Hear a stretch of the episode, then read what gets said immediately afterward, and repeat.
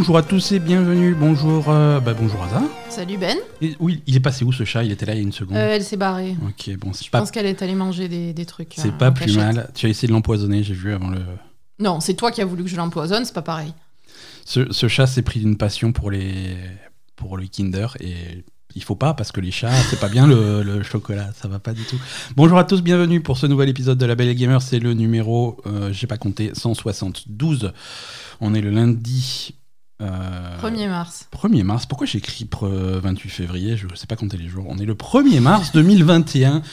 Euh, c'est voilà, il n'y a rien qui sort en jeu vidéo, on s'emmerde, mais c'est pas grave. On on, a un, peu chier. on a quand même un super épisode pour vous. Euh, on a préparé tout ça. Il y a un petit peu d'actu, il se passe quand même des choses. Il n'y a rien tout de suite, mais il se passe des choses à l'horizon. Euh, comment, comment ça va, ça Ok, Non, non, ça va, ça va, ça va aller. Ça va, ça? ça va aller. Mais t'as as, fait deux heures de Non, Curse oui, of the Dead va, God. Je, je- je euh, sors de, de- voilà, de deux heures de Curse of the Dead God. Avant donc, l'enregistrement, ça t'a ça t'a un peu calmé.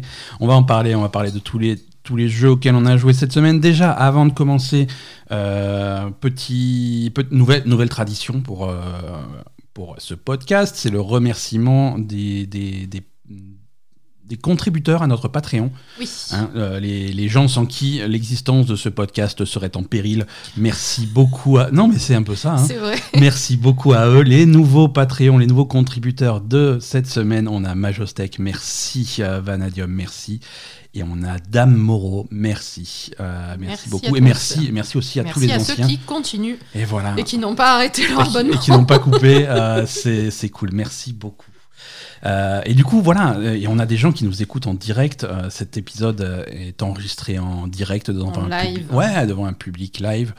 Un public Et- en délire, mais dont on a coupé les micros. Ouais, voilà, ils sont. voilà, on était obligé de couper leur micro parce qu'ils étaient. Ils étaient trop en délire. beaucoup trop chaud, mais ils sont là, ils sont sur le chat à côté, on les surveille et, et- et voilà, voilà. C'est- une des nombreuses. Surveille Ouais, qu'ils on soient bien sages, attention. surveille. Non, mais c'est un des nombreux avantages de nous soutenir sur Patreon. Euh, ben pour les autres, on est toujours là. L'épisode est quand même toujours gratuit pour tout le monde et Oui, mais si vous voulez euh, participer à Patreon et nous soutenir euh, financièrement, ben, allez-y. Ouais, patreon.com slash labelgamer. Euh, de toute façon, dans les notes de ce podcast, vous allez tout trouver pour, euh, pour nous soutenir et, euh, et nous rejoindre, rejoindre la, communi- la communauté, que ça soit sur le serveur Discord, sur Twitter, Facebook, Instagram, Sur Twitch. sur Twitch, euh, surtout. hein. Ah oui, sur Twitch, effectivement, on fait des streams. Le programme du stream de cette semaine, c'est pas de programme. Euh, ouais, ben, on va faire comme d'habitude euh, mardi soir, vendredi soir, 20h30. Le, ren- le rendez-vous est pris mardi soir, vendredi soir. Étant mais on donné sait pas que... à quoi on va jouer. Voilà, étant donné que l'actu est plutôt calme, on va se laisser porter par nos envies euh, sur le moment. Mardi soir, on verra ce qu'on stream. Mhm. Comme dit, Asa a commencé un petit peu à jouer à Curse of the Dead God. Peut-être qu'elle aura envie de jouer à ça. Moi, j'ai commencé un petit peu. Je me suis attaqué à Subnautica Bello 0. Oui. Peut-être qu'on fera un peu de ça. Vendredi, on verra ce qu'on fait. Si on commence un nouveau let's play, tout est permis. On décidera. On va voir, ben, Let's Play non plus, il n'y a, rien quoi. hein. Non, mais Alors, de voilà. sortir des vieux trucs, quoi. Ouais, des vieux trucs, il y a- alors. Il y, a des choses intéressantes quand même. Il y a quelques jeux derrière nous qui auxquels Oui. euh, on pourrait jouer. Cette semaine, tu as joué. Alors, à quoi on a joué cette semaine? Plein de choses. Euh, J'avais l'impression, en préparant cet épisode, qu'on avait joué à rien. Et en fait, j'ai une liste de 12 pages. Euh, Asa, tu, Asa, tu as fini euh, Little Nightmares 2. Oui, alors Hein, j'ai fini Little voilà. Nightmares 2. euh, je suis contente de l'avoir fini. Je l'ai désinstallé. de rage. Euh, parce que j'ai commencé à faire les hauts faits. Ça m'a. Je, me suis dit, je me fais du mal, vraiment. Ouais, ouais. Donc je, je, je l'ai désinstallé. Ouais. Donc, ça t'a. Alors, ça t'a pas, ça t'a plu Ça t'a pas plu Ça t'a. Ça m'a plu moyen. En fait, le, le jeu est beau, euh, très beau même. J'aime beaucoup l'ambiance. Ça me, ça me plaît beaucoup. Mais après, euh, le, le gameplay est parfois très pénible. Et si tu veux t'amuser à faire des hauts faits, collectionner les trucs, etc., euh, le fait de revenir en arrière, c'est rejouer tout le chapitre. Le, jeu est divisé en quatre chapitres, donc c'est rejouer tout le chapitre. Euh, en fait, il y a vraiment un problème de difficulté au chapitre 3, qui est Ouais. le chapitre des mannequins qu'on avait fait en stream. Ouais, ouais, ouais. Qui est littéralement insupportable avec la lampe avec la lampe torche à braquer sur les mannequins c'est bon j'ai réussi à faire euh, la plupart des trucs mais il y a Ouais. le- la dernière salle avec tous les mannequins qui te viennent dessus au fur et à mesure Ah, elle est chiante. hein. elle est infaisable Ouais. littéralement Et en fait, du coup, si. infaisable Ouais, non, c'est. un- c'est- c'est- donc c'est c'est dur, quoi. c'est un, un- un un pic de difficulté qui a rien à foutre là. Et, et qui est, qui est littéralement infaisable, quoi. Voilà. C'est- C'est c'est vraiment très très dur. euh, Alors, c'est pas littéralement infaisable parce que on, on l'a fait, quoi. Mais, Ouais, mais euh, c'est- mais c'est vrai que c'est chiant. Ah non, moi je l'ai je l'ai pas fait. Oui, oui, oui, je te, l'ai- je te l'ai fait, quoi. Je... Mais c'est Le pénible reste pour j'ai rien, quoi. réussi, mais ça je, je n'ai pas réussi à le faire. Et le reste j'ai mis beaucoup beaucoup beaucoup de temps. Ouais. Donc euh, Ouais, et effectivement, il y, a il y a un système de sélection de chapitres. Alors, c'est pour ceux qui, veulent, qui chassent les trophées et qui veulent revenir en arrière pour faire des trucs, ok. ouais. Euh, Il y a un système de, de sélection de chapitres qui aurait pu être un petit peu plus, euh, Bah, plus. c'est, plus, euh, plus précis, quoi. Parce que, effectivement, quatre chapitres, voilà, c'est les quatre quarts du jeu, c'est un peu large. C'est énorme. Il pourrait y avoir, ça pourrait être divisé en scènes. Si tu veux refaire tel moment pour faire tel trophée avec euh, Non, non, une tu fois peux que pas. C'est ton guide chiant. sur les genoux, C'est super tu peux pas. chiant. Donc ça, ça, je l'ai pas fait parce que voilà, je me suis dit bon là c'est du masochisme, donc il faut, que j'arrête. Ouais. Et non, après la fin était, était plutôt correcte en, en termes d'histoire, ça j'ai bien aimé. Ouais, ouais, ouais. Euh, après, autre chose qui m'a déçu aussi, euh, si tu trouves toutes les dépouilles qui sont des, des trucs à collectionner, c'est des dépouilles buggées de d'enfants qui sont morts ou je sais pas si ça correspond à ton pote ou je sais pas quoi. Oui, voilà, les trucs. euh, Et, et en fait, ça, ils disent ouais, ça débloque une fin, je sais pas quoi. Non, ça débloque que dalle. Il y a une scène après la fin et et, c'est tout quoi. Voilà, ça fait une scène en plus et, euh, et c'est pas forcément, ça éclaircit pas. Le, scé- le scénario est pas clair. En fait, voilà, moi c'était un coup de gueule sur ce style de jeu. Euh, je, vais en, je vais en profiter. Bon, ben il est énervé aujourd'hui, je vous Ouais, je suis, préviens. je, suis, je, suis, je suis chaud là, je suis super chaud. On, on Euh, capte jamais rien à ce genre Non, de non, jeu. j'aime bien, j'aime bien ce genre de jeu, cette ambiance-là où Mm. tous les personnages sont muets, il n'y a pas une Mm. ligne de texte, il n'y a pas une ligne de dialogue, c'est uniquement de, de, de L'ambiance, ouais. oppressante et tout. Mais du coup, euh, quand il n'y a pas une ligne de texte, pas une ligne de dialogue, c'est pas forcément évident de comprendre l'histoire. Mm. Et, et ce qui me frustre encore plus, c'est que après tu vas, tu vas sur internet, tu vas regarder des Ouais, forums, des guides et tout. Les gens- mecs, ils te disent. les gens, ils ont une histoire. Comment... Mais d'où vous sortez l'histoire Ouais, je comprends pas. oui, alors tel personnage il s'appelle comme ça, tel personnage il s'appelle comme ça, et puis il se passe ça, et l'histoire se passe en 1938. Et il... Tu vois, t'as des trucs super détaillés sur l'histoire. c'est pas ça. Mais oui, ça mais- sort, quoi Comment ils savent je, je Comment ils savent? En fait, c'est après le studio qui va communiquer une histoire Oui, derrière. voilà, c'est ça, oui, tout à fait. Tout à Oui, fait. mais fuck, moi je m'en, je, je, je, je, je Si c'est- comprends pas. Moi, si c'est pas dans le jeu, euh, ça compte pas pour Ça moi. compte tu pas. vois, je veux dire. euh, Évidemment, parce que les gens qui jouent au jeu, euh, moi perso, euh, j'aurais très bien pu ne jamais aller voir sur internet et. et- et- Mais complètement. Et, et un jeu qui est grave pour ça, euh, c'est Destiny, figure-toi. Ah bon? Ouais, ouais, On Destiny. rien à Destiny? Bah, si, tu comprends des trucs, il se passe des choses dans le jeu, mais c'est un jeu. bon, Parle dans Destiny, hein. Ouais, ça parle, mais ça reste un shooter, donc il y a un peu de rythme et tout. Par contre, il y a énormément d'histoire et Mm. tu, as, tu as plein de choses à aller lire sur des sites, sur des trucs, sur des machins. Tu... Putain, c'est chiant. Voilà. ça. Destiny 1, c'était grave pour ça. Destiny 2, ils sont un peu améliorés, mais c'est pas encore, euh, Hmm. c'est pas encore top. Oui, non, Mais- quand tu joues à un jeu vidéo, t'es pas censé aller sur internet pour comprendre ce qui se passe, quoi. Ouais, non, voilà, ils sont, sont censés euh, quand même t'expliquer un petit peu, quoi. Ouais.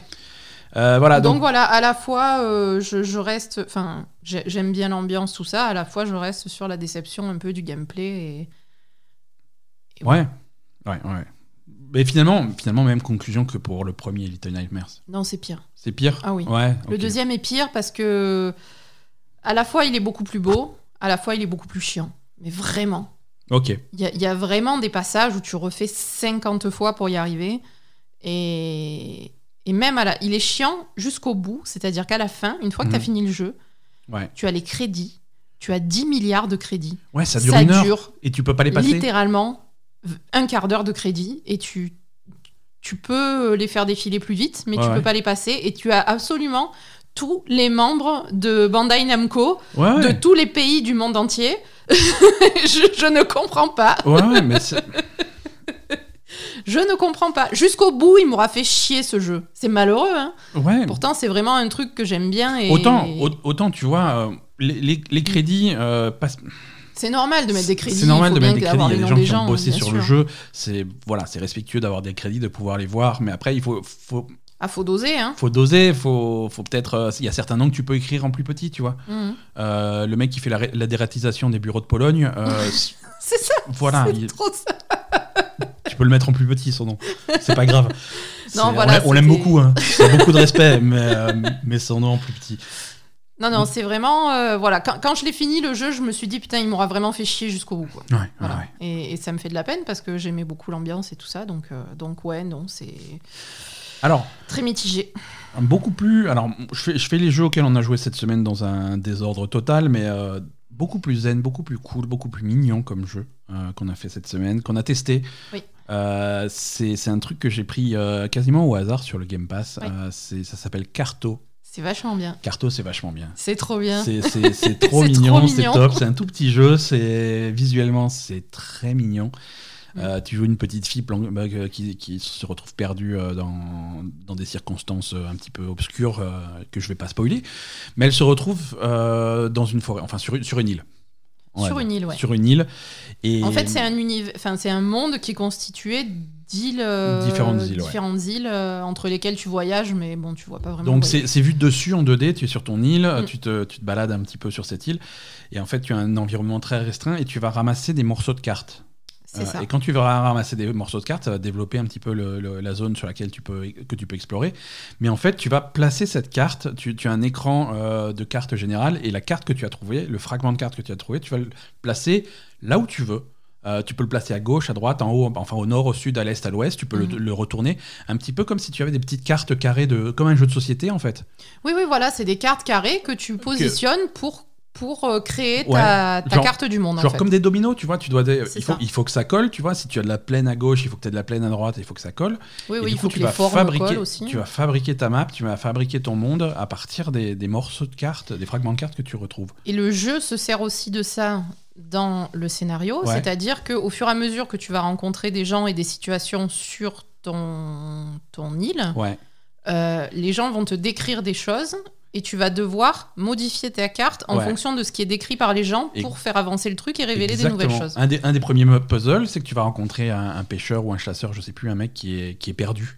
Il est Mm. perdu, ouais, je vais rentrer chez moi, à chaque fois je me perds et tout, je sais que, je sais que ma maison elle est le long de la côte, mais plutôt à l'est de l'île, tu vois. Mm. Donc là, tu vas prendre, tu vas prendre le, la- le morceau de carte euh, la carte avec lui dessus, tu vas la retourner, tu vas la placer de façon à le, à le positionner à l'est de l'île. Mm. Et là, du coup, ça va, ça va faire apparaître sa maison et d'un coup, il sera chez lui, il sera content. euh, et tu fais avancer un petit peu l'histoire de cette façon. C'est très, c'est vraiment charmant, c'est intelligent, c'est original. C'est vrai. C'est. Moi, je m'attendais pas à trouver un jeu comme ça. euh, Mhm. Parce qu'au début, j'ai vu ça, je me suis dit, oh. Ouais, voilà. Moi, j'ai lancé, j'ai lancé ce jeu. Tu sais, mais qu'est-ce qu'il fout encore? Ouais, non, mais c'est super mignon en fait. Et puis c'est plutôt, c'est plutôt original comme idée. euh, c'est vraiment sympathique, c'est vraiment mignon. C'est, c'est, voilà, c'est Ouais. très correct. C'est vraiment très très bien. Ça s'appelle. Carto. Ouais, ouais, testez-le par vous-même parce qu'il coûte pas très cher. Il, de toute façon, il est sur le Game Pass. sur si vous avez ouais. le Game Pass, ça s'appelle Carto C-A-R-T-O. Euh, c'est dispo sur, euh, sur PC, sur Mac, sur Xbox, sur PlayStation et sur Switch. Euh, donc il y en a pour tout le monde, sauf Mm. pour Stadia. Voilà, dans Carto, c'était c'était très sympa. J'étais Ouais. très content de faire ça. C'était une bonne dose de bonne humeur. Euh, moins bonne dose de bonne humeur, c'est Valheim. hein. Euh, la C'est suite pour ça que je disais qu'il était énervé, Ben. Euh, Donc préparez-vous, ceux qui la sont à fond suite sur de Valheim, mes aventures sur Valheim. euh, la suite est fin de mes aventures sur Valheim parce que j'ai, je l'ai rage désinstallé. euh. c'est pas possible ce jeu. C'est pas, je sais, je comprends pas. hein. Ouais. Euh, je comp- non, non, euh, Valheim, je, com- je comprends pas. C'est non, non, enfin si, je comprends. Ceux qui s'amusent sur Valheim, euh, grand bien leur face. euh, c'est, je suis. je Ah, tu très- comprends Non, je suis très content pour eux. C'est juste pas pour moi. Je ferai peut-être une nouvelle tentative quand le jeu sera terminé. Là, on est très tôt dans l'early Oui, access. bien hein. sûr. ouais. Bien entendu, il y aura peut-être une phase d'équilibrage, des choses comme ça. Je suis pas certain que le jeu, le jeu marche bien en multi. Je pense. Je, pense qu'en solo, il est, un- il est peut-être Oui. un petit peu plus complexe, un petit peu plus serré. Il se passe beaucoup de choses. Bah, c'est ce qu'on, ce pas disait. euh, c'est ce que tout le monde disait sur le stream la, la- la semaine dernière, en Ouais, fait. on en a streamé Que, mardi soir. euh, En, en multi, c'est intéressant. Par contre, tout seul, c'est pas possible, en fait. Ouais, c'est un peu, c'est un peu la vie que. ah, bon, je suis sûr qu'il y en a qui s'amusent bien en solo. Mais on en a streamé mardi soir et, et on a progressé sur le, sur le, deuxième, euh, sur le deuxième environnement qui s'appelle la forêt noire. Mhm. euh, qui est un petit peu plus, un petit peu plus dangereux que l'environnement de base. hein. Il y a des squelettes, il y a des trucs, il y a, y a- y a- y a un méchant troll qui se balade. euh, Il y a fait- Poupie qui se la ramène. Il fait 15 mètres de haut. Poupie le troll. Et, et il te défonce quand il te voit. Donc bon, c'est un petit peu plus dangereux. euh, Il y a des donjons et, et je me suis dit, voilà. Moi, je me suis posé, je me suis dit, je vais faire ça sérieusement, je vais faire du, du, du Valheim sérieusement, on va faire les donjons. Mhm. Donc, euh, je me suis fait un petit campement plus proche euh, du, du donjon. Ah, tu as fait ça, ouais. Et ouais, de- parce que en fait, tu repopes euh, à ton lit le plus proche. Enfin, tu définis un lit comme étant celui où tu veux, où tu veux repop si jamais tu meurs. Ouais. Donc je me suis fait un campement avec un lit à côté du donjon que je voulais explorer. Comme Mhm. ça, je me suis dit, si je meurs dans le donjon, tout va bien. Oui, parce que la dernière fois, à chaque fois que tu mourais, tu À fois, repartais je à l'autre bout de la map, il fallait fois- tout, re- tout récupérer, etc. À chaque fois, je devais marcher pendant 45 minutes, c'était l'enfer. Oui. Donc j'ai été dans mon donjon, et une fois dans le donjon, euh, bon, c'était compliqué, il y avait plein de squelettes. Il y avait, en particulier, il y avait des squelettes qui étaient à l'intérieur d'une salle. euh, une salle qui était buggée, la porte elle s'ouvrait pas complètement parce qu'il y avait une pierre de l'autre côté, donc il fallait se faufiler, il fallait sauter, euh, sauter accroupi. Bref, c'était- pour rentrer, il fallait vraiment se faufiler dans le truc. Et une fois que j'étais dans la pièce, euh, forcément, il y avait- il y avait deux squelettes. Il y avait un squelette avec un épée au bouclier, il y en avait deux archers, il y en avait un vert qui avec ça son épée empoisonnée, il y avait un fantôme, machin comme ça. Donc je me suis fait, euh, C'était compliqué, ouais. je me suis fait euh, défoncer, mais j'ai réussi à m'échapper. À, à m'extriper, m'extirper par cette porte buggée, à Mm. ressortir. Et comme elle était buggée, ils n'arrivaient pas à me suivre. Et je suis parti en courant. Et je me suis dit, je vais retourner à mon campement. Donc je sors du donjon, je retourne à mon campement. Et en fait, il y avait le gros troll bleu avec sa, sa masse qui était en train de détruire mon campement. Donc ça, c'était- ça c'était l'enfer. Euh, et donc je suis parti en courant avec le troll au cul. Euh, je suis retourné à mon premier campement. Euh, mon premier campement, ça... D'un coup, il y, a des- il y a des dizaines de, de petits monstres qui ont popé. euh, Oui, comme ça, t'avais déjà fait une fois. Ouais, il y a un en fait, il y a un message global, il y a un événement mondial, euh, il y a marqué la forêt bouge, un truc comme ça, Ouais, ouais. et du coup, il y a plein de monstres qui pop. Donc là, il- il- je, je courais en rond, il me restait deux points de vie, donc je courais en rond avec 10 mecs autour de moi. Et en courant en rond, je vois arriver le troll qui vient sur moi.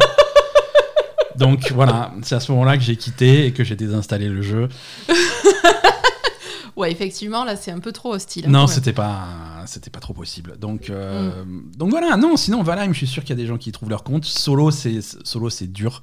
Euh, je pense que je fais, j'ai aussi pas mal de malchance et, et je pense qu'il y a, il va y avoir une passe d'équilibrage aussi par dessus qui va être, euh, qui va être sympa. euh, et, et quand ça sera fini, ça sera sans doute beaucoup plus abordable. Mais là, j'ai du mal. Oui, après, je pense pas que t'aies eu de la malchance. Hein. Je pense que si t'es tout seul, c'est comme ça tout le temps. hein. Oui, oui. Et c'est, un jeu qui est. Le jeu est fait comme ça, tu vois. Ils essayent de, de générer des, des moments marrants. Euh, il faut qu'il se passe des choses, tu vois, pour pas que tu t'ennuies. Mais là, c'est, un petit peu trop, c'est un petit Là, peu trop un violent. peu, un peu trop violent. ouais. C'est, clairement un jeu qui est. T'as l'impression qu'il est fait pour faire marrer les gens qui regardent sur Twitch, euh, plus que le mec qui joue, tu vois. C'est. Et, et du coup, ça marche, hein, ça fonctionne sur Twitch, et du coup, ils en vendent plein, c'est super, mais euh, à jouer, euh, je trouve pas ça, je trouve pas ça fun. La boucle, la boucle de survie est pas aussi bien réussie que dans d'autres jeux du même genre. Le jeu est pas aussi bien fini que d'autres jeux du même genre. Mm. Et, et Oui, du, coup, après, ça, il faut voir comment, du coup, ça me frustre parce que j'ai aussi, hein. j'ai aussi beaucoup joué cette semaine, euh, enfin beaucoup joué, non. Je me suis décidé enfin à lancer Subnautica Bello Zero. Euh, ça, je, je me suis décidé cette semaine parce que ils, ont enfin annoncé que le jeu sortait de l'Early Access. Oui. Hein, il, est, il, il est dispo en Early Access depuis un peu plus d'un an maintenant. Mm. Et il y a une vraie date de sortie qui est fixée au mois de mai. Ils sont vraiment sur la fin du développement. Donc, je me suis dit, c'est maintenant qu'on va voir à quoi ça ressemble.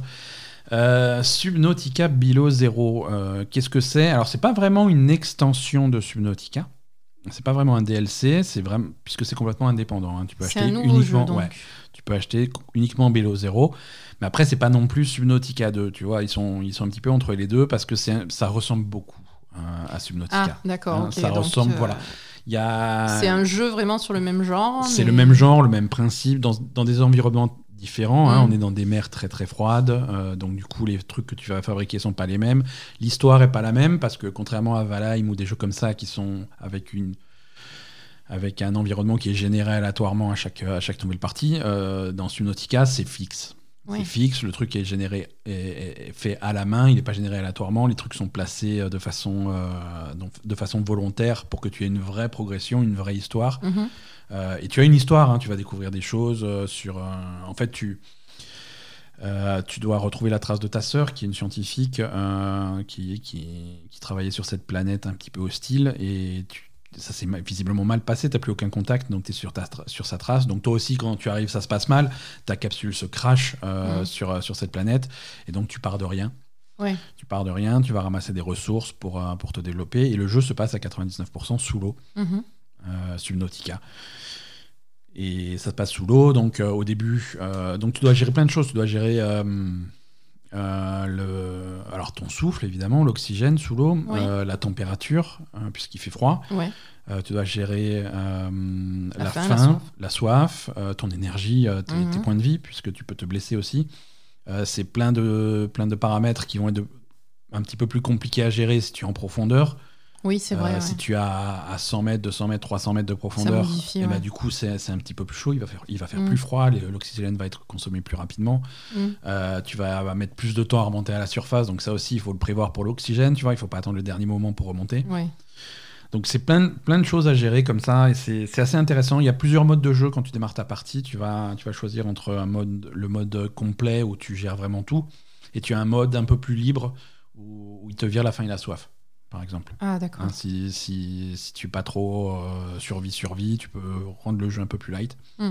Et donc tu vas ramasser des ressources au fond de la mer. Euh, ça, va être, euh, bah, ça va être des minerais, ça va être tu vas choper des poissons, des trucs comme ça. Et tu veux des algues, des plantes, et, et tu, vas, tu vas fabriquer des choses, et finalement tu vas te fabriquer des palmes, des bouteilles, des véhicules, et très vite ça va, très vite, ça va aller dans la, dans la construction de base. hein. Mhm. Tu vas te fabriquer une base sous-marine, tu vas te fabriquer des véhicules sous-marins des- des- pour faire de l'exploration. euh. Ouais, là, je trouve que ça ressemble à, beaucoup à No Man's Sky pour le coup. Le côté construction de base est très proche de No Man's Sky. ouais, ouais, Entre- ouais. bah, et exploration aussi, puisque tu Mhm. scannes tous tes trucs. euh, Exactement, il y a un scanner. tu, tu- tu récoltes, tu craftes. Voilà, euh, et quoi. as, des jauges à surveiller. Alors dans No Man's Sky, ça va être des jauges, voilà, c'est la, température, c'est c'est, hum, euh, la toxicité, la radioactivité. Bon, ça, tout ça, il n'y a pas dans Subnautica, Mhm. mais le- effectivement, c'est le même principe. Mais sans, sans l'échelle infinie qu'a No Man's Oui, Sky. oui, bien Euh, sûr. no Man's Sky, c'est c'est des planètes générées, euh, générées pour tout le monde. Il y a toute une galaxie qui est générée. Là, c'est C'est plus petit. c'est plus petit, c'est t'as as une, une map hein, qui est, qui est, qui est Oui, limitée. et tu suis, quelque... tu suis ton Et scénario. tu, et et tu as voilà. un scénario. C'est vraiment sympa. C'est vraiment sympa. C'est pas très différent de Subnautica. C'est euh, Mhm. c'est le même concept, un petit peu plus raffiné, avec un petit peu plus d'histoire, euh, surtout au début. Ouais, Subnautica, le premier, mettait un petit peu de temps à démarrer. D'accord. Euh, Celui-là, celui-là, ça va, ça, ça démarre un petit peu plus fort, un petit peu plus vite. Donc c'est pas plus mal. T'es vite embarqué dans, dans, dans cette histoire-là. Mm. Euh, et c'est c'est vraiment sympa. C'est vraiment sympa. Alors il y a des frustrations de ce type de jeu. Tu vois, moi j'ai j'ai commencé à construire ma base. Et très vite, j'ai fait une base qui était trop grande, donc du coup, il y avait des problèmes structurels. Il fallait construire des renforts, mais pour construire des renforts, il fallait du lithium. Alors, euh, est-ce qu'on trouve de lithium? Je sais pas. Donc, j'étais sur Google où est-ce qu'on trouve du lithium? Et j'ai eu, je me suis retrouvé avec des pages et des pages de forums de gens qui se demandent où est-ce qu'on trouve du lithium. Certains qui disent hein, Vous êtes sûr qu'il y en a dans le jeu? Peut-être que c'est en early access, peut-être qu'ils l'ont pas encore mis. Je fais Ouais, ça serait un peu con quand même. ouais. Et j'ai fini par en trouver, euh, je sais, mais je sais pas où, donc pour en retrouver, c'est compliqué. euh, bref. Voilà les, les, les, joies, les joies de ce type de jeu, mais en tout cas, c'est c'est- c'est vraiment c'est sympa. C'est et quand je compare ça, tu vois, faire, faire ça après Valheim, c'est Ça n'a rien à voir. voilà, ça a rien à voir. C'est beaucoup plus agréable, tu vois. Il y a le même système de, de survie et de, et de construction basé sur un système de dépendance. Ouais. Euh, pour construire ça, tu as besoin de ça, donc tu as besoin de ça, donc tu as besoin de ça, donc Mhm. tu as besoin de ça. Tu as vraiment un arbre. Et plus tu vas profond, euh, plus tu vas haut dans cet arbre, plus tu vas devoir accéder à des, à des environnements différents. Mhm. Alors dans Valheim, bah, c'est la forêt, ensuite ça va être la montagne, ça va être des trucs comme ça. Là, c'est pareil, c'est plus, plus loin, c'est plus profond, c'est... et tu vas développer les outils qui vont te permettre d'aller plus loin et plus profond des, Mhm. meilleurs- des meilleures bouteilles d'oxygène, des véhicules sous-marins, des, des torches, euh, des, des systèmes de balises pour te repérer. euh, mais, mais je trouve que c'est c'est c'est quand même plus. Moi, ça me plaît plus. Oui, oui, non, mais clairement, hein, je, je vois ce que tu veux dire. hein. Ouais, ouais, ouais. C'est voilà, moi ça me plaît, ça me plaît beaucoup plus. Subnautica Bello Zero, donc ça, ça sort bientôt et, et on en reparlera. Je vais là, j'ai persi- là, j'ai arrêté de jouer pour enregistrer ce podcast. Euh, J'étais Oui, en plein dans mon truc. Là, t'as envie de continuer. Ouais, j'ai envie de continuer. Là, contrairement à Valheim, j'ai vraiment envie de continuer. Ouais. Non, mais après Valheim, il faudrait peut-être retester en groupe euh, pour voir euh, si c'est rigolo, quoi. Ouais, ouais. Mais bon, effectivement, euh, c'est c'est pas le genre de jeu euh, Non, c'est ça. qui va nous ça. brancher, quoi. Exactement. C'est- Mais voilà, ils vont l'améliorer, tu vois, encore une fois, c'est un early Ouais, access. En plus, euh, ils, ils pètent les chiffres de vente. euh, Tu crois qu'ils vont améliorer les genoux ou pas? La- L'animation générale du personnage, ouais, il y a du travail. je pense qu'il y a moyen de l'améliorer. Euh, on va voir ce qu'ils font, on va voir comment ils investissent ces, ces, ces rentrées d'argent euh, colossales euh, de, des Tu veux ventes que je te Steam. dise comment ils vont les investir? En drogue et en. J'ai une idée, moi. Non, ils vont tout fumer. Ils vont partir avec la caisse. Mais ils vont pas simplement. par- Ils s'en- vont s'en mettre plein, les poches et ils vont se barrer et le jeu ne sortira jamais. Enfin, Toi, c'est toi, c'est ta théorie pour tous les jeux hein, depuis Cyberpunk. euh. en même temps, avec les expériences que j'ai dans ma vie, euh, excuse-moi, mais Qu'est-ce que je vous raconterai un jour, mais avec ce que je vis en ce moment, hein, C'est ça paraît un peu la, la réponse à tout finalement. Pas du tout. Euh, toi, tu as testé de ton côté Curse of the Dead God. Oui, Donc, euh, rien à voir. Hein. Là, on, là, on part plutôt sur du roguelike. Rocklight. Ouais, d'ailleurs, euh, j'en ferai pas un de plus, hein, parce que en cours, il y a déjà Hades, West of Dead et Curse of the Dead Gods. Ouais, là, ton, ton planning est plein. Ah, bah oui, et puis ma, ma patience a des limites. Ta patience à tes limites. Euh, non, écoute, euh, je pense que c'est plutôt un bon jeu dans le, dans le genre. Je pense que d'ailleurs Ben a refusé catégoriquement de l'essayer, mais je pense qu'il devrait l'essayer parce que ça devrait lui plaire.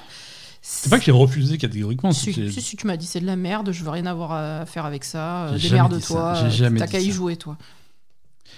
Oui, pas- donc, pas Non, absolument pas, mais vas-y, vas-y, écoute, vas-y, réécris l'histoire, a pas de problème. hein.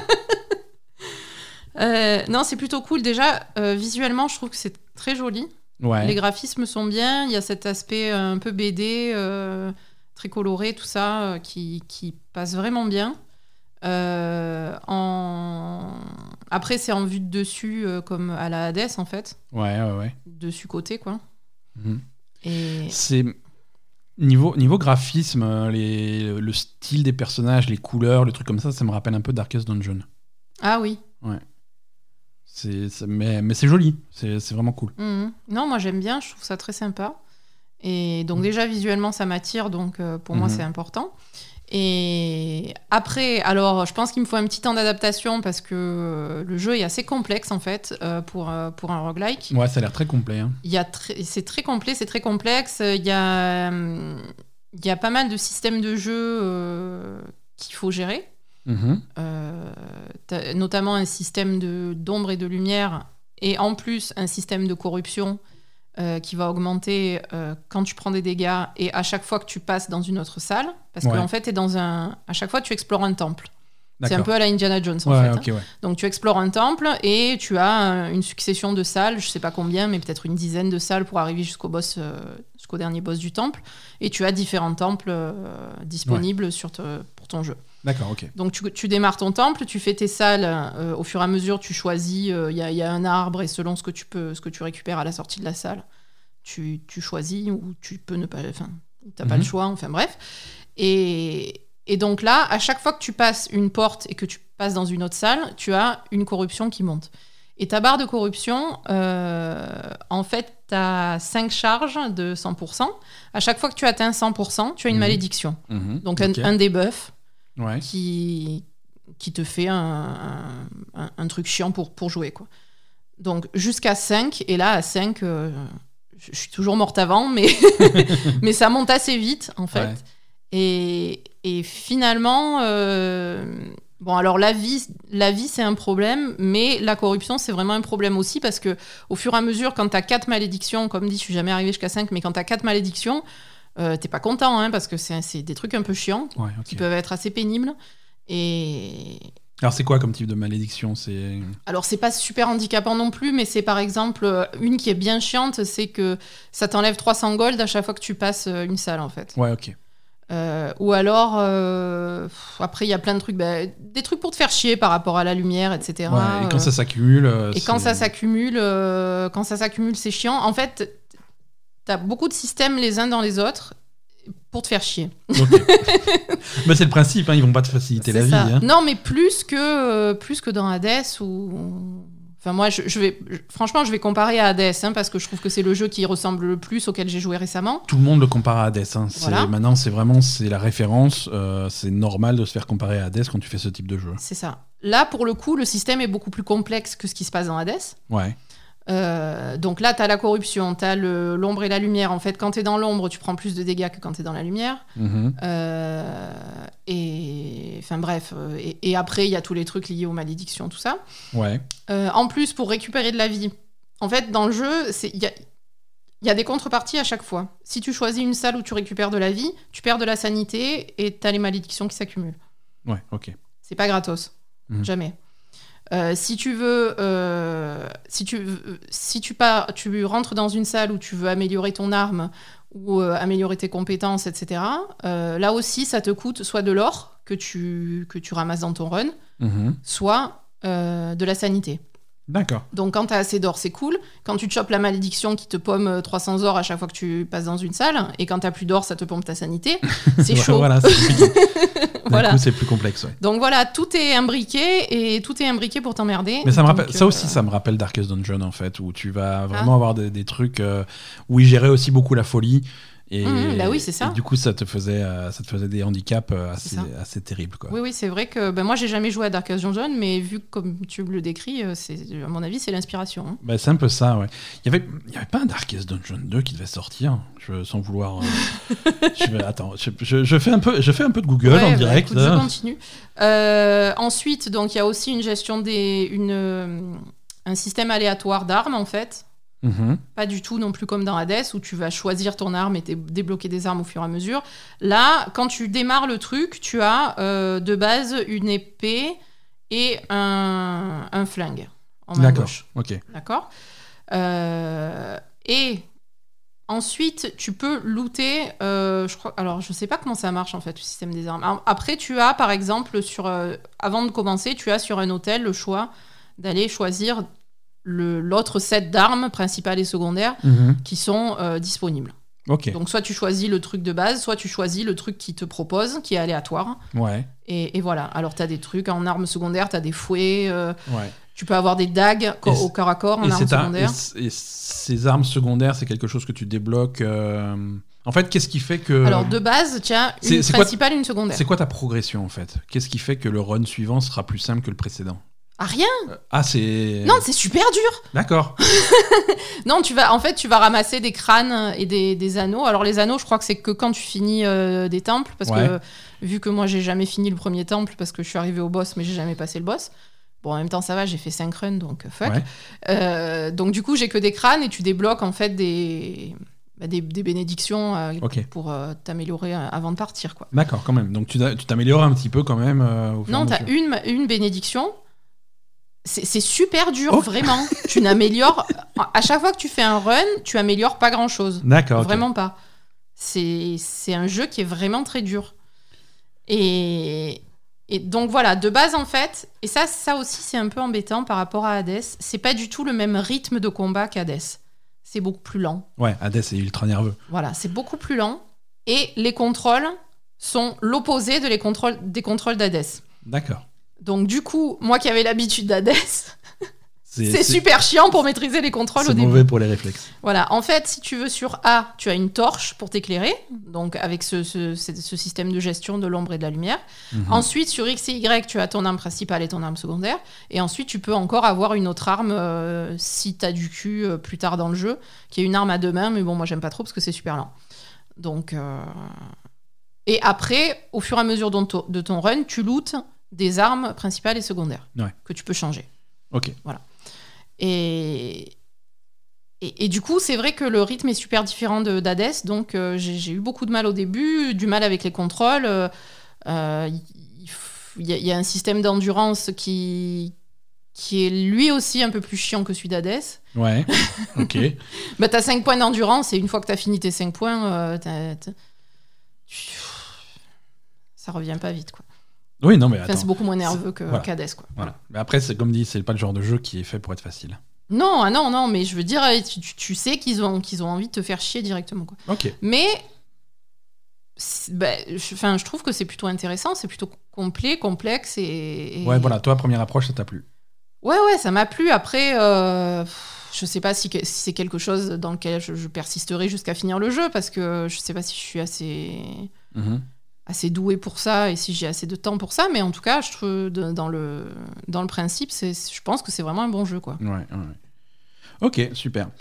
Euh, donc ça c'était euh, Curse of the Dead God. Tu y joues sur, euh, sur Xbox hein, et je crois que c'est Ouais. disponible également sur PlayStation et sur PC. Ouais. Euh, Mais il faudrait que tu le testes pour. bah, euh, non, pour mais je testerai, hein, on, va, on, va, on va trouver le temps, on va, Mm. on va tester un petit peu ça. Voilà, écoute, euh, voilà, c'est pas mal de jeux auxquels on a joué cette semaine. En parallèle, on a fait. Moi, j'avais donc, euh, on en a déjà parlé la semaine dernière, j'avais fini Persona 5 Strikers. Oui. Je, je me suis attaqué un petit peu au, au trophée de Persona 5 Strikers. Je me suis dit peut-être que je vais me faire un, un petit trophée platine, vu que le jeu m'a bien plu. Alors, le, je me suis heurté à un mur euh, classique, surtout sur, euh, sur, les, jeux, euh, sur les jeux japonais, c'est souvent, souvent le cas. Euh, il, faut, il faut pas mal farmer. Eh oui. Il faut pas mal farmer parce que les trophées, euh, je les. hum, Ils avaient pas, ils avaient pas l'air compliqués, tu vois. Mhm. Une fois que le jeu est fini, euh, t'as t'as des, des, mini-boss en plus qui apparaissent. Alors il faut faire euh, tous les mini-boss. Alors voilà, ils ont pas, ils sont pas super durs, donc euh, je me suis fait tous les mini-boss. Et puis il faut, faut refaire tous les boss en mode difficile. Donc tout ça j'ai fait, ça va. Et ça fait popper un nouveau boss encore plus compliqué et tout. Mais bon, ça. Ça aussi, ça se fait, c'est faisable. Et puis, il faut avoir invoqué tous les personnages. Alors, invoquer tous les personnages, bon, c'est un peu chiant, mais ça se fait et tout. C'est Voilà. du farming aussi, ça quand même. Hein. Et, euh, et le dernier trophée, celui qui paye pas de 1000, oui, et puis tu as, le truc, euh, les talents, euh, le, truc, le, système de lien en fait que tu fais avec, tes, potes, avec ton groupe. Système de lien, il faut, acheter toutes les compétences dans ce, tableau-là. Je fais, bon, bah, acheter toutes les compétences, ça n'a pas l'air compliqué. Et puis je vais voir le guide, il fait, oui, alors pour acheter toutes les compétences, il faut que ton niveau de lien soit niveau 99 au max. Ok, je suis niveau 40. Donc il va falloir farmer. Alors euh, oui, alors c'est pas compliqué. Donc la méthode la plus efficace pour farmer les points d'expérience pour ça, c'est de tuer ce boss-là en boucle, en boucle, en boucle. Euh, c'est un combat qui se fait assez vite, hein, donc c'est plutôt tranquille. Et dans le guide, il y a marqué. Donc ça, c'est grosso modo, bah, il suffit de le farmer pendant une quinzaine d'heures et c'est bouclé, quoi. Je fais non, non, non, non, non, euh, farmer ça 15 pendant. heures de la même chose. Non, non, c'est terrible. Hein. C'est. Non, 15 heures sur le même boss. euh, je l'ai fait, Mm. j'ai fait une demi-heure. Hein, je me suis dit, bon, 15 heures, ça se fait. J'ai fait une demi-heure et je fais. Non, non, 15 heures, c'est horrible. c'est ça craint. Ouais, ouais, c'est. C'est pas possible. Non, mais sinon, euh, en dehors des trophées qui sont chiants, euh, Persona 5 Strikers, euh, je reste très satisfait de, de ce jeu. Mm. On a ressorti aussi cette semaine, un peu en stream et un petit peu hors stream, euh, Sea of Thieves. euh, Qui est toujours aussi bien. Voilà, pas grand chose à ajouter à Sea of Thieves. Euh, ils ont mis en place euh, un Battle Pass. Ils sont passés vraiment sur un modèle de, de Battle Pass. Et, on, est ça. dans la- on est en plein dans la première saison 1. Mm.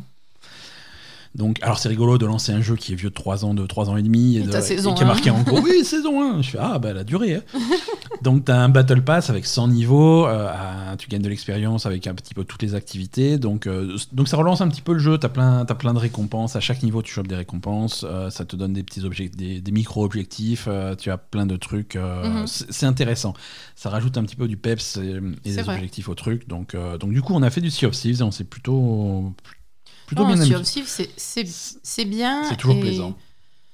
C'est bien dans le sens où c'est un peu apaisant en fait. Comme dit, euh, cette semaine, euh, moi j'ai eu un petit peu des soucis perso qui m'ont qui m'ont un petit peu embêté, pas, pas dramatique, hein, mais qui, m'ont un peu embêté.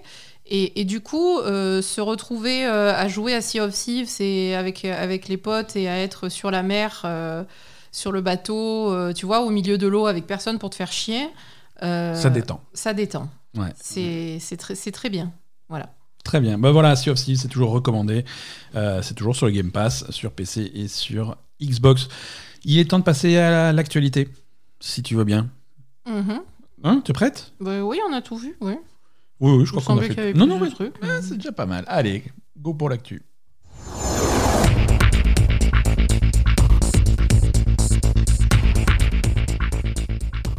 Alors, après, alors c'est c'est la saison des, des, des- des petites mises à jour de, de, de, de programmes. hein. Après le Nintendo Direct de la semaine dernière, euh, la BlizzCon, euh, et, et avant un événement Xbox qui devrait arriver courant du mois de mars. Euh, on a eu un State of Play cette semaine. euh, donc, State of Play, le PlayStation Direct, hein, où Mm. Sony nous raconte un petit peu ses plans pour, pour les mois à venir. Euh, on va faire le point là-dessus. On l'a regardé. C'était quand C'était jeudi soir à 23h. Tu sais quoi? Oui, dis-moi. Je ne me rappelle absolument plus du tout ce qui s'est passé Mais dans écoute, ce truc. heureusement que je suis là. Euh, non, une, Non, diz- je n'ai aucun souvenir tellement ça n'avait aucun intérêt, je crois. une, une- une dizaine de jeux, un petit peu, ouais, pile 10 jeux en fait, euh, qui ont été montrés. Rien de, rien de transcendant. hein. Mm. Euh, Autant, euh, autant Nintendo, euh, Nintendo, on était déçus parce que on- les gens qui attendaient du Zelda, les gens qui attendaient du Metroid ou du, des trucs comme ça, ils ont rien eu. Euh, là, c'est pareil. Si vous attendiez du God of War, du Horizon ou du Gran Turismo ou des trucs comme ça, Ah rien du tout. Non, non, on va, on est plutôt, plutôt dans le connu. Avec une version, une version PS5 de Crash 4, de Crash Bandicoot 4. euh, voilà, super. Si vous attendiez une version PS5 pour jouer à ça, elle arrive et la mise à jour est gratuite, qui est plutôt cool.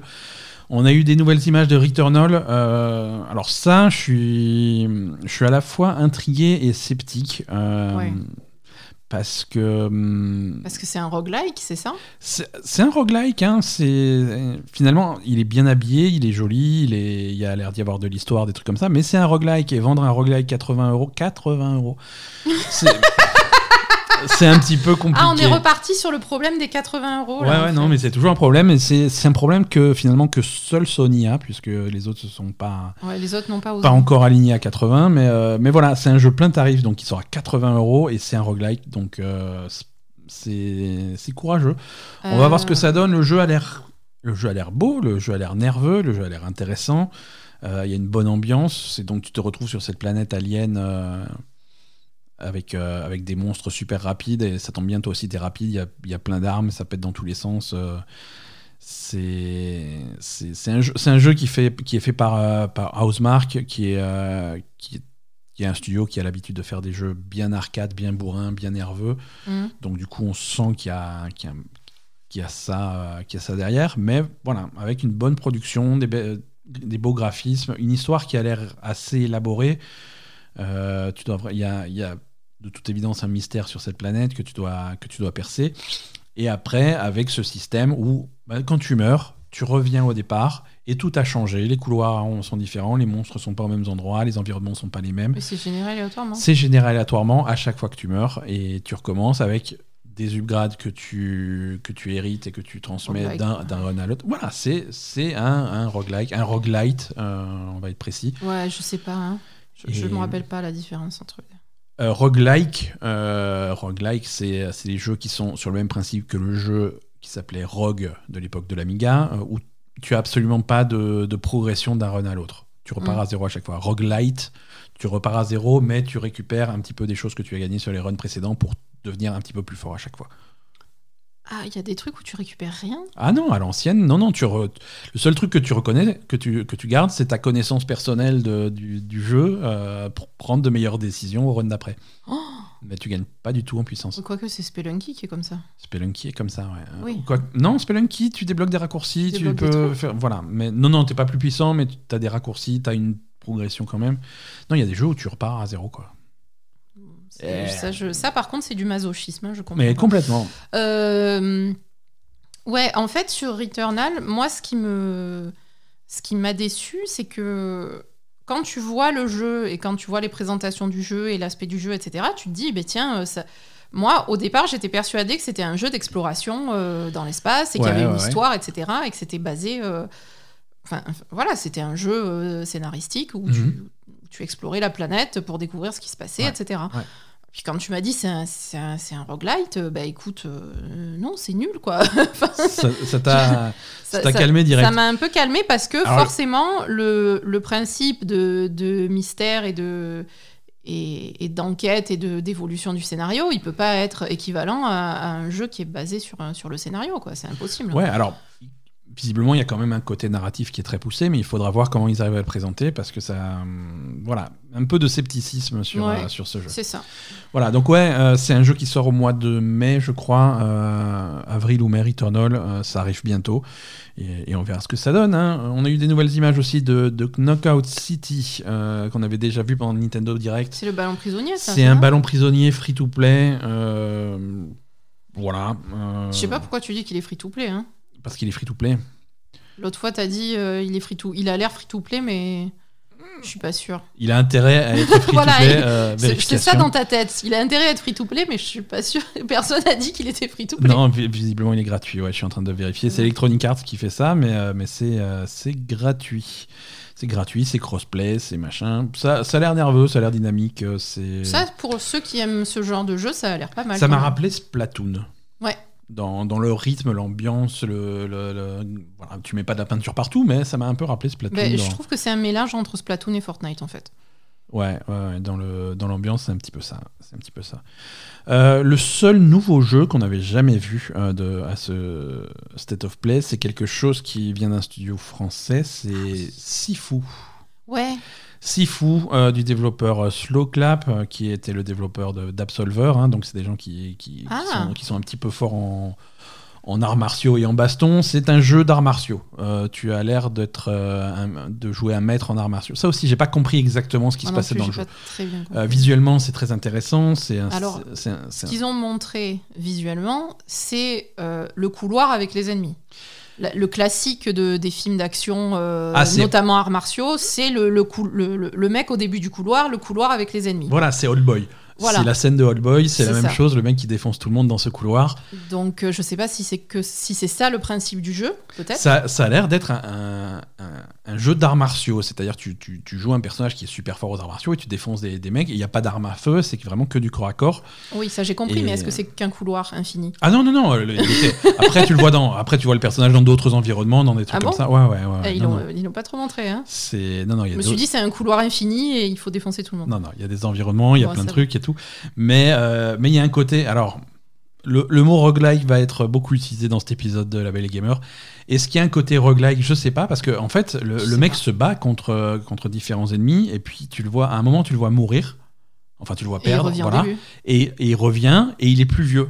Oui, Hein le ça. personnage vieillit, c'est-à-dire qu'il commence à avoir une petite il barbe revient, il est plus vieux, oui, Il a une ça. petite barbe et puis finalement il a une barbe grisonnante et à la fin tu vois que c'est vraiment le maître euh, le maître avec euh, la barbiche euh, de, de, de Karate Kid. Euh, c'est donc c'est bizarre, je sais pas ce que c'est ce. Oui, c'est ce pas clair système, de ce que c'est pas-. Bon, Mais bon, jeu. Enfin, voilà. voilà. c'est un jeu qui sort pas tout de suite, hein, c'est un petit peu teasé, mais ça, ça a l'air intéressant. Ça a l'air pas mal, c'est à surveiller. C'est Ouais. pas mal visuellement, c'est Ouais. c'est plutôt sympa. On a eu des nouvelles images sinon de Solar Ash, qui est le nouveau jeu des développeurs de, Ah oui, ça. de Hyper Light Drifter. Euh, Ça, ressemble vachement à, À Haven, ouais. Haven, ouais. Ouais, ça nous a rappelé un petit peu Haven. Euh, c'est sur le style graphique, sur la sur cette, Le ce mode de déplacement glisse, où là, tu glisses ouais. euh, perpétuellement. Ça a l'air, alors ça a l'air d'être un petit peu plus basé sur euh, sur l'agilité, et sur la plateforme dans, Oui, oui, a- ça, a l'air d'être un peu plus, euh, un peu plus complet Ouais, que Haven, on va dire. Beaucoup plus, un, un peu plus action Mhm. avec des combats, des trucs comme ça. Donc, mais ça a l'air intéressant, Solar Ash. Euh, des nouvelles images de, Fi- de Five Nights at Freddy's. euh, c'est Ah, ça, je comprends Breach. pas. Euh, ouais, écoute. Ça, j'ai du mal à comprendre. C'est pas du tout mon truc. Bah écoute, je t'avoue que j'ai jamais joué à un Five Nights. Euh, il faudra que j'essaye un jour. euh, mais voilà, c'est jeu d'horreur où ça aussi, c'est si tu aimes pas les mannequins, c'est compliqué. Euh, Ouais. puis c'est- Non, mais pourtant, moi, j'aime bien les jeux d'horreur, mais en Mhm. voyant la bande-annonce, celui-là, il me donne pas envie du tout. L'ambiance, elle est trop bizarre, quoi. Une bande-annonce aussi de Oddworld euh, Soulstorm. Alors ça, c'était une bonne Ah, bande-annonce. Euh, j'ai bien aimé parce que euh, c'est la première bande-annonce de ce... Il y en a eu plusieurs hein, aux, divers, aux divers événements Sony. Il y a eu plusieurs bandes-annonces de Oddworld. Et là, c'est la première bande-annonce qui m'a donné envie d'y jouer. Ah vois bon? Parce qu'au début, tu m'as dit, euh, ça, voilà. c'est pas possible. Si tu veux, ouais, voilà. En fait, ça me donne, ça m'a un petit peu intrigué. Au début, je me dis non, ça me plaît pas. Et puis ça m'a intrigué. Je me dis tiens, peut-être il faut tester. Peut-être que c'est, peut-être que c'est pas mal. Ça a l'air quand même joli, fun. euh, il y a des puzzles et tout. En fait, en fait, j'ai trouvé la bande-annonce plus intéressante, mais je me suis dit, mais ça me donne quand même pas envie de l'acheter. hein. Je vais pas, je vais pas payer pour ce jeu, ça m'énerve et tout. Et à la fin de la bande-annonce, ils ont dit, eh oui, et ça arrive sur le PS Plus au mois Ah d'avril. oui, voilà, bon. Ah oui, alors euh, PS Plus, c'est bon, je vais y jouer. Quoi. Donc voilà, on sait déjà que Oddworld Soulstorm sera sur, euh, sur le PS Plus en avril. Mm. Et, et du coup, ouais, cette bande-annonce m'a donné envie de, de- de tester, en plus du fait que ça va être gratuit. Euh, nouvelle bande-annonce également pour Kena, Bridge of Spirits, qui a l'air tout, euh, toujours aussi, Ça, ça a l'air aussi, bien, aussi ouais. sympa. hein. Mm. Ça a l'air d'être un, un- un Zelda euh, avec une ambiance un peu Pixar sur, sur les graphismes. Euh, Mm. C'est- C'est très joli. Euh, ça, Kena, alors Kena, c'est un jeu PlayStation 4 et 5 qui sortira aussi sur PC. Euh, mais ça, ça, ça a l'air fun. Euh, la date de sortie, c'est un petit peu plus loin que ce qu'on pensait. Euh, ça sera le 24 août. Oui, ça a été repoussé. Euh, du ça a été repoussé deux fois. hein. C'est un jeu qui devait sortir euh, avec la, grosso modo avec la console Mhm. hein, au mois de novembre, euh, peut-être novembre-décembre. Ça avait été repoussé un petit peu pressenti pour mars. Et voilà que mars arrive et puis c'est repoussé au 24 août. Mm. Bon. Je préfère qu'ils prennent leur temps. C'est un jeu qui a l'air très sympa et, et il vaut mieux pas précipiter les jeux en ce moment. C'est mal vu. Oui, comme dit, je pense que vraiment le l'affaire euh, L'affaire Cyberpunk Cyberpunk a, a, calmé tout le un monde peu calmé tout le monde. et, et personne ne- ne- n'ose plus sortir de jeu pas fini. Excellent trailer également de Deathloop. euh, à Ah ce, putain, à ce State of Play. compris moi. Personne ne comprend rien à Deathloop, personne ne comprend euh, ce qu'il faut faire, le principe du jeu, mais euh, personne sauf moi. Parce Ah que ça y est, tu as compris? Oui, parce que le trailer, il m'a, si tu veux, le trailer m'a vraiment donné envie et du coup, je me suis renseigné. Non, mais oui, je me suis renseigné, j'ai fait mes recherches, euh, je me suis documenté, j'ai été lire les interviews. euh, Il y a aussi une, une vidéo d'explication qui est sortie un petit peu euh, cette semaine Mhm. et, et c'est un petit peu plus clair. Déjà, le, tra- bon, le trailer est, est cool, il y a, y a vraiment cette, ex- cette esthétique euh, un petit peu film d'espionnage des années 70, les vieux James Bond, les trucs Ouais. comme ça. En plus, ils ont fait une chanson spéciale pour le trailer, euh, Mhm. chanson écrite pour le jeu. Donc l'am- l'ambiance est top. Et, et le jeu, en fait, donc tu, tu, tu, tu incarnes cet assassin euh, sur une île, euh, pris dans une boucle temporelle. Donc tu as 24 heures, euh, tu as une journée, en fait, tu commences à minuit, et quand tu arrives à minuit, tout se remet... Ah, roguelike, tout se remet en place, on repart à zéro, tout se reset, et, et tu recommences. Ou alors si jamais tu meurs, bah, tu repars au début, tu recommences. Mhm. Et la seule façon de casser cette boucle, c'est euh, c'est de réussir à assassiner tes 8 cibles. Ah, Donc en fait, tu as 8 cibles spécifiques à tuer euh, pendant ces 24 heures. Euh, Est-ce que ces huit cibles, c'est les d'autres assassins? C'est ah non, il y a un peu, de- il y a un peu de tout. Il y a un autre assassin. Il Ah. y, a, il y a la blague que tu vois beaucoup dans le trailer. C'est Ouais. une des huit cibles. Elle, activement, elle va chercher à te tuer. Ouais. Euh, Il y, a, il y a beaucoup de gardes qui, qui sont là pour Ah, défendre mais les tu gens. joues toujours le même personnage Tu joues toujours le même Ah, personnage. moi, j'avais pas compris. Je pensais que ça, ça Non, tournait à chaque fois. Tu joues toujours le même personnage, tu as 8 personnes à assassiner, dont cette fille. Euh, Ouais, ok. Après, c'est des gens, c'est diverses personnes. Euh, et en fait, euh, ça, va être, ça va être finalement un mélange entre, entre Dishonored sur les façons de se battre, euh, de se, les pouvoirs, les trucs comme ça. Euh, Ça ressemble beaucoup à Dishonored, c'est le même studio, Ouais. donc on sent qu'il y a vraiment ça. Va y avoir un petit peu de Hitman, dans le sens où il faut que tu prévois tes, tes- tes assassinats, tu as des cibles précises. Mhm. Il faut comprendre leur emploi du temps, leur, euh, ce qu'elles font, où elles vont. Mhm. Euh, L'île, l'île est pas très grande. Il c'est divisé en différents secteurs et en différents moments de la journée. Donc c'est à toi de savoir que telle cible, bah, le matin, euh, elle est là. L'après-midi, elle va faire un truc ici. Le soir, elle est plutôt là. Euh, tu peux aussi influencer sur leur programme. Si tu fais, si tu fais telle, telle action le matin, et ben du coup, ça va changer leur programme. Au lieu d'aller là, ils vont aller là. Mhm. Donc c'est à toi de vraiment comprendre ce qui va se passer et modifier, manipuler un petit peu ça pour aligner tes, tes trucs Mhm. et pouvoir optimiser et pouvoir tuer tout le monde dans la même journée. Il y a un peu de Outer Wilds aussi finalement, puisque c'est ouais. cette boucle temporelle où tu, vas, où tu vas finalement apprendre des choses, découvrir des choses. Tu fais, ah mais lui finalement il, il fait ça et à, et à telle heure il fait ça. Et c'est intéressant. Et donc finalement, établir le plan, euh, le plan précis de ta journée en disant je, je tue celui-là, celui-là, celui-là, celui-là, en optimisant. Voilà, le matin, il y en a trois qui sont à cet endroit-là, donc on va aller à cet endroit-là. L'après-midi, il y en a quatre qui sont là, donc on va plutôt aller là. Et, et faire le truc parfait et finalement réussir à faire les 8 dans la journée. Le jeu n'est pas chronométré, euh, contrairement à Outer Wilds où tu avais des boucles de 22 minutes. Mhm. Le jeu n'est pas chronométré, le, jeu- le temps avance au fil de tes actions. Ah, Donc si tu ne fais rien, si tu restes à un endroit à observer, le temps va pas avancer, tu vois. ah Donc du coup, il y a un côté stratégique vraiment intéressant. Euh, Hmm, je trouve- ok. je trouve le concept original. euh, je pense que ça peut être très intéressant. Hmm, Tu es pas convaincu encore? euh, moi perso, je pense. Alors je sais pas. hein, il faut, Ouais. faudra voir. Je pense que c'est pas le genre de jeu qui me convient parce que j'aime pas avoir un énorme objectif Ouais. sur un jeu. Mhm. Je préfère suivre un cheminement. D'accord. Euh, un énorme objectif, c'est, je sais pas, c'est trop de stress pour moi. Je- je- je- Après, il faut voir comment c'est présenté dans le jeu, tu vois. Et voilà, ben c'est pour ça, il faut voir. C'est vrai que l'idée est originale. Mhm. Si tu me dis en plus que c'est les actions qui font avancer le temps, ça c'est pas mal parce que Ouais. du coup tu peux euh, prendre Ouais. ton temps et voilà. Ouais. Euh, parce que ce qui est très embêtant dans Outer Wilds et ce que je supportais pas, c'est que ça, au bout de 22 minutes, euh, Ouais, ouais, quoi qu'il arrive, tu resets. quoi qu'il arrive, tu Mhm. resets. Donc ça, c'est chiant. Donc peut-être que c'est une amélioration du principe, euh, en tout cas pour moi. Faut, faudra voir, je sais pas. Ouais. Faudra, faudra voir. En tout cas, voilà, c'est intriguant. Euh, Mm. Deathloop de Microsoft est une exclusivité PlayStation euh, pendant on sait pas encore combien de temps. C'est très bizarre cette situation quand même, hein, mais c'est marrant. Euh, mais voilà, moi j'ai très envie de tester Deathloop. Ouais, donc c'est une exclu PlayStation quand ça sort. euh, ça aussi, c'est en avril ou en mai, je sais plus. Euh, avril sans doute, c'est assez proche. Mhm. Et hum, il y, y aura sans doute une version Xbox quand, quand l'exclusivité sera levée. Il y a sans doute un an d'exclusivité, il faut compter là-dessus. Ouais. Et, et après, ça va débarquer sur Xbox, sans doute en version ultime avec des trucs en plus, Ouais, probablement. hein. histoire de. Euh, et dernier jeu pour clôturer ce, ce, ce State of Play, euh, ce bon vieux Final Fantasy VII Remake. Ah oui. Eh oui, un FF7 Remake. euh, alors, ils se sont bien gardés de patcher et de corriger euh, euh, FF7 Remake euh, pendant toute l'année où il était disponible sur PS4 parce qu'ils travaillaient sur une version PS5. Donc, le jeu sort euh, sur PS5 le 10 juin 2021. Dans, Mhm. une dans une nouvelle version, le jeu s'appelle maintenant Final Fantasy VII Remake Intergrade. Bah, Ça veut dire qu'ils ont fait les textures de, de l'arrière-plan ou pas Je sais, mais je pense qu'ils ont revu les textures. Donc ça, ça sort sur PS5.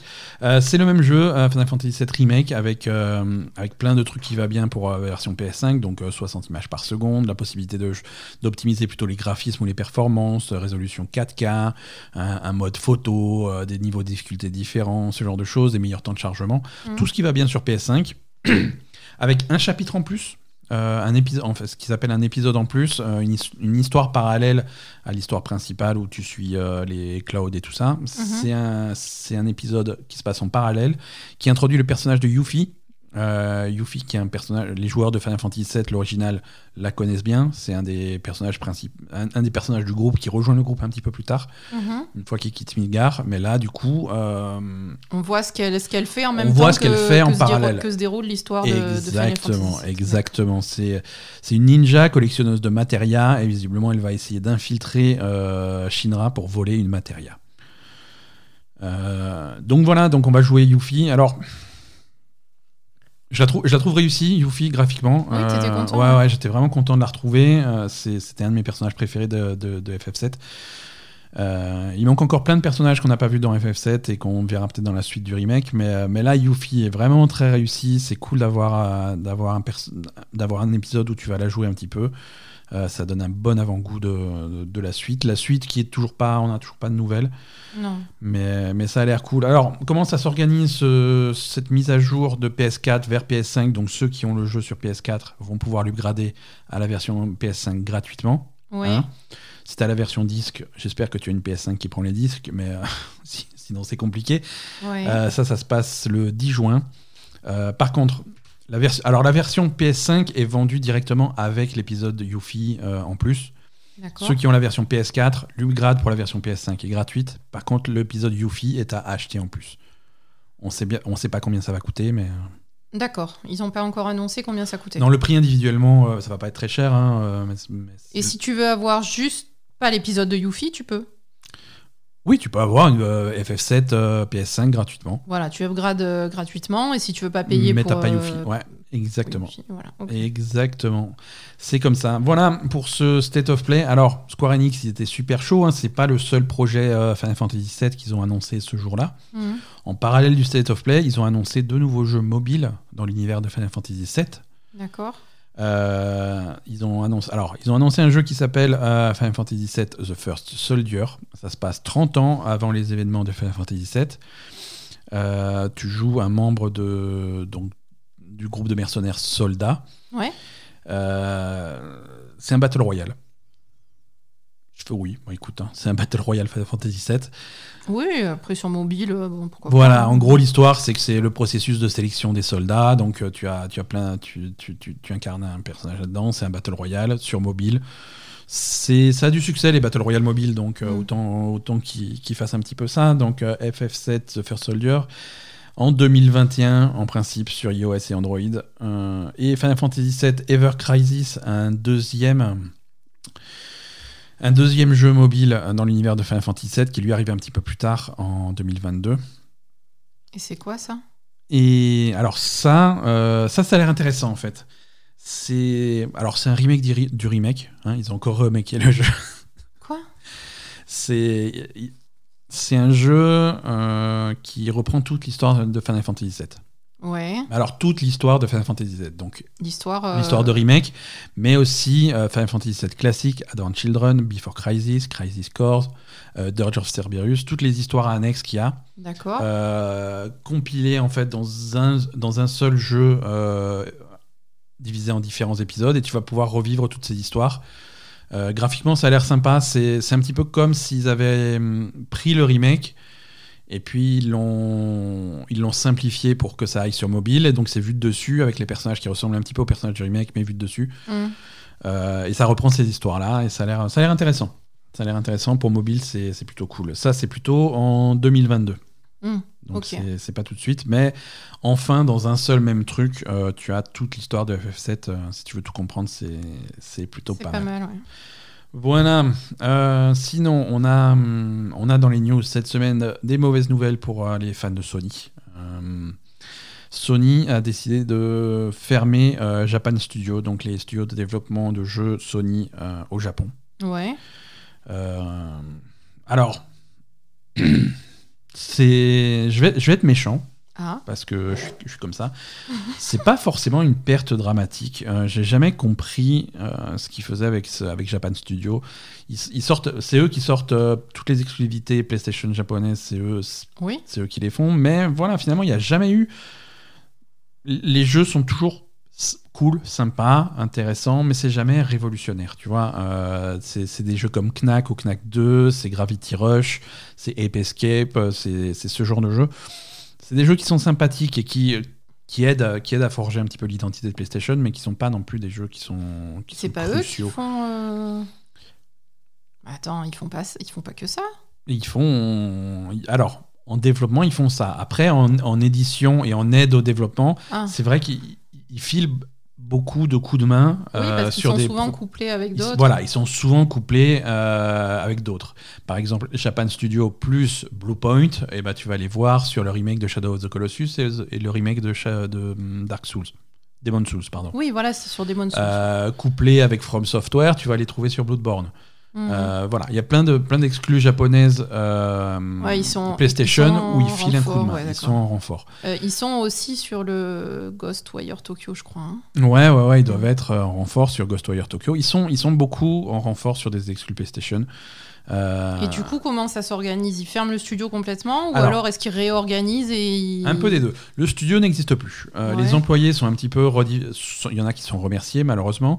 Il y en a qui étaient déjà partis. Il y a eu un gros exode de Japan Studio ces derniers mois. Ah, On avait fait la news que le créateur de Silent Hill et Gravity Rush euh, s'était barré pour, pour créer oui, pour créer son truc. son, ouais. son propre Du truc. coup, il y en a qui ont dû le suivre là-dedans. Exactement.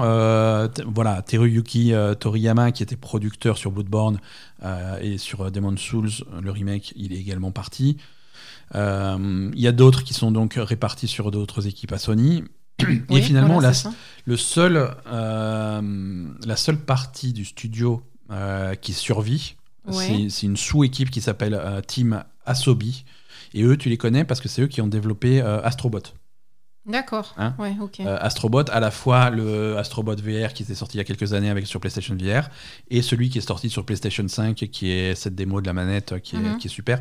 Eux, ils survivent complètement. Asobi reste, euh, reste en place Bah, et reste pas, hein. renforcé parce que eux, par contre, ils- avec le carton qu'a fait, euh, fait Astrobot, ils sont blindés. Ouais. Voilà, donc euh, c'est une grosse page qui se tourne pour l'histoire de PlayStation, mais je suis pas certain que c'est une grosse perte. C'est plutôt une réorganisation qui fait que Oui. on va avoir des gens talentueux qui vont pouvoir travailler sur d'autres sujets, Oui, de- pourquoi sur d'autres ouais. euh, projets de façon euh, plus plus cool, quoi.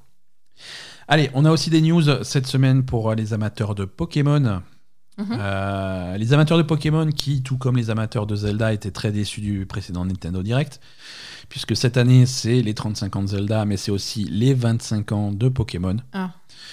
Euh, donc euh, on s'est dit, bon, bah, il va y avoir des choses pour les 25 ans de Pokémon, et effectivement, ce Pokémon Direct nous a permis d'avoir deux nouveaux jeux, Euh, ou plutôt un et demi, ou un et deux demi. C'est toujours compliqué avec Pokémon. Ouais, je comprends rien, moi. En gros, on a des remakes. On a des remakes qui sont prévus pour cette année, fin 2021. Euh, alors, je vais pas me planter sur les noms des remakes. Euh, voilà.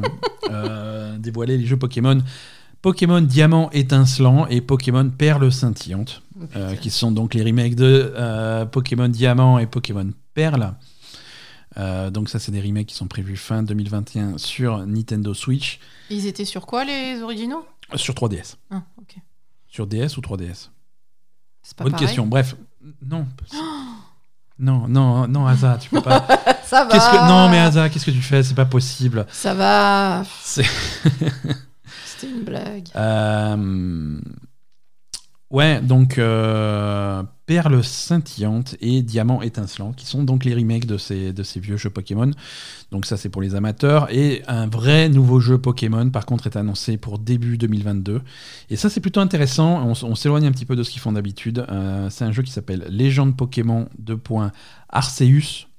Mhm. Euh, donc ça, c'est un nouveau jeu Pokémon open world, un petit peu, euh, un petit peu dans le style de Pokémon épée et bouclier, Mhm. mais qui se passe à, une, ép- à l'époque féodale, dans un Japon féo- féodal. D'accord. Donc c'est une ambiance complètement différente. Il y avait déjà des Pokémon à l'époque, il y avait déjà des chasseurs de Pokémon, et donc tu es dans cet univers-là, mais au lieu d'avoir ce- cette ambiance un petit peu euh, futuriste proche de, de Pokémon, tu es, tu es dans, un, dans un univers japonais féodal. Donc c'est un style, c'est un style un petit peu différent, et, et ça a l'air, euh, ça a l'air très Mais rigolo. du coup, les, les samouraïs réagissaient comment euh Ben, il va il y avait falloir- des Pokémon il va falloir jouer, euh, jouer ça pour euh, jouer à ça pour le savoir. Non, non, ça a l'air cool. Ça a l'air cool. C'est c'est un bon projet. C'est pas pour tout de suite, hein, puisque c'est Oui, on va voir. euh. c'est 2022 avant report. Donc euh, Oui, voilà, c'est ça. voilà. Euh, J'ai des nouvelles sinon de. Alors on va aller du côté de Electronic Arts maintenant. Euh, on a des nouvelles du, de, BioWare plus précisément euh, et de Anthem. Hein, on, avait, on, avait, on avait dit il y a 2-3 semaines que, que il y, avait, il y avait une réunion interne chez Electronic Arts pour décider du sort de Anthem. De Anthem Next, hein, ça s'appelle, c'était ce gros projet de refaire Anthem, de, de, de, de remettre les choses à plat et de faire un gros patch pour revitaliser Anthem. C'est- Ça fait plus d'un an euh, que c'est que c'est en développement cette histoire-là. Il y avait une équipe interne chez BioWare qui était, euh, qui était à fond là-dessus. Et donc, après analyse de leur travail, euh, ce projet est complètement annulé. Hein, euh, le travail a visiblement pas été jugé satisfaisant. Euh, Anthem Next ou Anthem 2.0, appelle-le comme tu veux, est un projet qui est annulé. Alors moi j'ai une question. Est-ce que c'est les mêmes personnes qui ont fait Anthem à la base qui étaient Mhm. en train de refaire Anthem ou est-ce que c'est ils ont changé complètement d'équipe pour avoir un œil neuf et... Alors, on est, on est toujours chez BioWare, mais BioWare, c'est un très gros studio. hein. C'est des studios qui sont capables de travailler sur Anthem tout en, voyant, tout en faisant en parallèle Dragon Age 4 et euh, le remaster de, de Mass Effect et commencer à travailler sur un prochain Mass Effect. Tu vois, c'est très très gros BioWare. Ouais. Euh, mais c'était une petite équipe interne d'environ une trentaine de personnes qui bossaient là-dessus.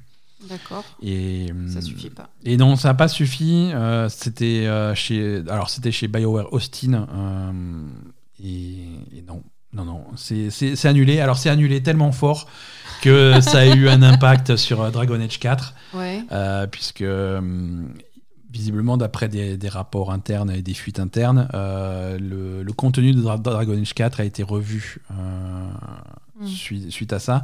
Et tout- toute la portion multijoueur de Dragon Age 4 passe à la trappe. Ah bon? Ouais, ouais, ouais. C'est-à-dire qu'ils ont décidé de. En fait, vu, euh, le, vu le bid interplanétaire de, de Anthem et vu le carton de jeux comme Star Wars Jedi Fallen Order, Ouais. Ils ont, ils ont Ils se sont dit Ils se sont dit peut-être que les- sur le Peut-être que les jeux solo ça marche bien, peut-être qu'on n'est pas obligé de faire que des jeux services à rallonge avec des patchs et des machins et des contenus multijoueurs à n'en plus finir. Mhm. Donc, euh, donc ouais, tout le côté Dragon Age 4 qui devait le, le- lui le faire ressembler à du Destiny, à du Anthem, à du truc euh, avec, Mhm. euh, avec des donjons à répétition et des loots, tout ça c'est tout ça c'est mis de côté pour se concentrer vraiment sur une aventure solo Ouais. avec un début et une fin. Et, et c'est pas plus mal. C'est pas plus mal, ouais, c'est sûr. hein. C'est pas plus mal. Donc moi, je, je suis beaucoup plus intéressé par Dragon Age 4 depuis que j'ai eu cette nouvelle. Mm. Euh, c'est c'est une bonne chose de recentrer sur, euh, sur, euh, sur quelque chose qui tient la route et surtout ressembler, recentrer sur les forces euh, de BioWare. BioWare, c'est un, jeu- c'est un studio qui est bon en jeu solo. Mhm. Euh, ils, se, ils sont fait connaître par la série Dragon Age, c'est des jeux de rôle solo, par la série Mass Effect, c'est des jeux de rôle solo. Mhm. Euh, il faut qu'ils restent là-dessus. Et à l'époque où ils faisaient de la 2D, qu'ils faisaient du Baldur's Gate, des trucs comme ça, c'était des jeux d'aventure solo. Bien sûr. C'est ça qu'ils savent faire et c'est- il faut pas les forcer à faire autre chose. Non, puis surtout que sur le, sur le multi et les aspects multi des jeux, il y a tellement de concurrence et tellement de gros, gros, gros, gros trucs à côté que. Est-ce qu'il vaut mieux pas se concentrer sur le solo pour des Mais studios comme ça? Voilà, complètement, complètement. Et après, il y a d'autres solos, il y a d'autres studios qui pourront très bien faire du multi, euh, voilà. mais c'est c'est pas la même chose. Mm. Voilà. Allez, j'ai quelques news aussi pour les joueurs, euh, les joueurs PC, euh, les joueurs PC qui suivent un petit peu l'actualité console, mais de loin, euh, et qui vont pouvoir jouer à tous les jeux consoles en retard, puisque euh, Monster Hunter Rise, le nouveau Monster Hunter qui est censé arriver sur, euh, sur Switch là, fin mars, hein, bientôt. Euh, alors c'est une exclusivité Switch, mais limitée, puisqu'il y a une version PC de Monster Hunter Rise qui va arriver début 2022. D'accord. Donc, on, on vise sans doute une exclusivité de un an. C'est généralement les contrats qui sont, qui sont spécifiés. Euh, donc, début 2022, vous aurez la version PC de Monster Hunter Rise. hein. donc, les fans de Monster Hunter qui n'ont pas de Switch, euh, si vous avez un petit peu de patience, vous n'êtes pas obligé d'en acheter une. Euh, Ça sera la nouvelle version du jeu. Toujours, sur, toujours sur PC et toujours en retard par rapport aux consoles, on va avoir une version, une nouvelle vague de jeux PlayStation qui vont arriver sur, sur PC. Mhm. hein. L'année dernière, on a eu Death Stranding, on a eu Horizon Zero Dawn. Ouais. Euh, là, il y a une nouvelle vague qui arrive avec en premier lieu Days Gone. euh, qui arrive, euh, qui Pas arrive mal. sur Steam. Ouais, c'est pas mal. Moi, je- c'est un jeu qui a mauvaise presse, mais que nous, on avait beaucoup, beaucoup aimé. Mhm. Hein, un petit peu long, peut-être. Oui, oui, un petit peu long, Un petit peu long, mais très sympa. Donc, une version PC qui arrive bientôt, printemps 2021, il y a marqué sur Steam, donc ça devrait pas tarder. Mhm. Avec, bon, avec les améliorations PC que tu peux imaginer, hein, une meilleure résolution, meilleurs éclairages, meilleur champ de vision, densité de, de la végétation, ce genre de choses. Euh, Densité de zombies aussi. densité de zombies, voilà. Ça, ça, va, ça va être sympa pour Parce le que jeu. c'était bien dense en zombies. euh. Exact. Ouais, c'était dans son zombie. C'était fun, Days Il fallait se prendre des hordes de zombies. Quand tu te euh, prenais une horde, tu te prenais deux hordes. C'était Ah ouais, ouais. c'était- Ouais, ouais. vraiment, vraiment bien fait. Et, et voilà, donc euh, Days Gone sur PC, ça arrive sur Steam euh, très bientôt. Et c'est plutôt intéressant. Il recommande un, un disque dur SSD mhm. hein, pour, euh, pour avoir des temps de chargement corrects et, euh, et que, et que le- l'open world se fasse, euh, se fasse Ah, bien. j'imagine un open world comme ça avec les hordes de zombies et quand il y a des zombies, il y en a beaucoup en général. hein. Ouais. Donc il faut quand même. euh, Ouais. Alors, c'est recommandé. Alors, bon, la PS4 et la PS4 Pro n'avaient pas de SSD, ils se sont, ils s'en sont très bien sortis, mais pour la version PC, euh, mieux vaut, mieux vaut, un- mieux vaut un SSD. C'est ce qu'ils recommandent. Euh, en parlant de SSD et de disque dur interne, euh, la PlayStation 5 a toujours ce problème de stockage. hein. Euh, Ah putain, on, c'est a, vrai. on a un peu moins de 800 gigas utilisables sur. un- Il n'y a pas eu de. Bah ça y est, Ah. ça y est. En fait, si tu veux, il y a un emplacement interne pour mettre un disque dur SSD. Ouais. Cet emplacement interne pour l'instant est désactivé au niveau du système. Ouais. Tu peux mettre un truc dedans, ça sert à rien. hein. Tu peux. Ah d'accord. Ouais. L'emplacement physique y est. Si tu mets un disque dur dedans, la console va pas le reconnaître. Ça sert à rien. Ok. Ça, c'est un truc qu'ils ont dit qu'ils allaient le rajouter euh, via un patch un petit peu plus tard. Et ce patch devrait arriver cet été. Ah Hein, euh, D'après d'après Bloomberg, euh, ça arrive pour cet été. Euh, le patch de compatibilité et surtout la liste des, des disques durs SSD qui seront compatibles. Ouais. euh, parce que C'est pas évident. c'est pas évident. Il faut que ça soit suffisamment rapide pour garder, euh, pour garder toutes les fonctionnalités de la, de la PS5. Hmm. Donc il va y avoir la liste des disques durs et la possibilité de les mettre dans la PlayStation 5. Euh, ils, ont aussi euh, indiqué que à l'occasion, ils vont peut-être modifier les vitesses de ventilateur de la PS5 pour pas que ça chauffe trop avec un disque dur en plus. Oh. Tu sais ce qu'elle m'a fait l'autre fois, la PS5 Qu'est-ce qu'elle t'a fait? J'étais en train de regarder une série Ouais. sur Apple TV. Ouais, Elle a ventilé. elle a ventilé parce que tu regardais une série. Ouais. J'ai pas compris. Hein. Écoute. Là, elle, va, elle, elle risque de ventiler un petit peu plus. Alors la PS5 qui était très silencieuse au lancement, là ils vont, ils vont activer un petit peu quelques ventilateurs en plus et ça risque de faire un peu de bruit. Et elle On est... espère pas. Alors, je Hmm? c'est pas, c'est pas pour euh, critiquer, mais elle est clairement pas silencieuse, la PS5. Elle Alors- ventile assez facilement. hein. Et Alors- quand elle ventile, elle envoie. hein. Alors je vais, je, je veux pas, Je veux pas te Tu veux contredire. pas me contrarier Je, je veux pas te contrarier, je veux pas te contredire. Je sais exactement ce que tu as entendu. Oui. C'est pas les ventilateurs. De temps en temps, la PS5 se dit Ah, mais au fait, euh, j'ai un disque dans mon lecteur de disque. Si je me mettais à le lire pour voir ce qu'il y a dessus, et le lecteur de C'est disque, ça qui le, fait ce le bruit lecteur de disque est, est extrêmement bruyant. Le ventilateur en lui-même est pas bruyant, mais le lecteur de disque est très C'est bruyant. fou ce truc, on dirait un ventilateur. quoi. Ouais, et si tu veux pas l'avoir, il faut, il faut éjecter le. Quand tu te sers pas du, du lecteur de Ah donc disque. quand il faut je te éjecter. dis elle m'a ventilé sur une série, c'est elle, elle lisait je le pense disque. qu'elle lisait le disque.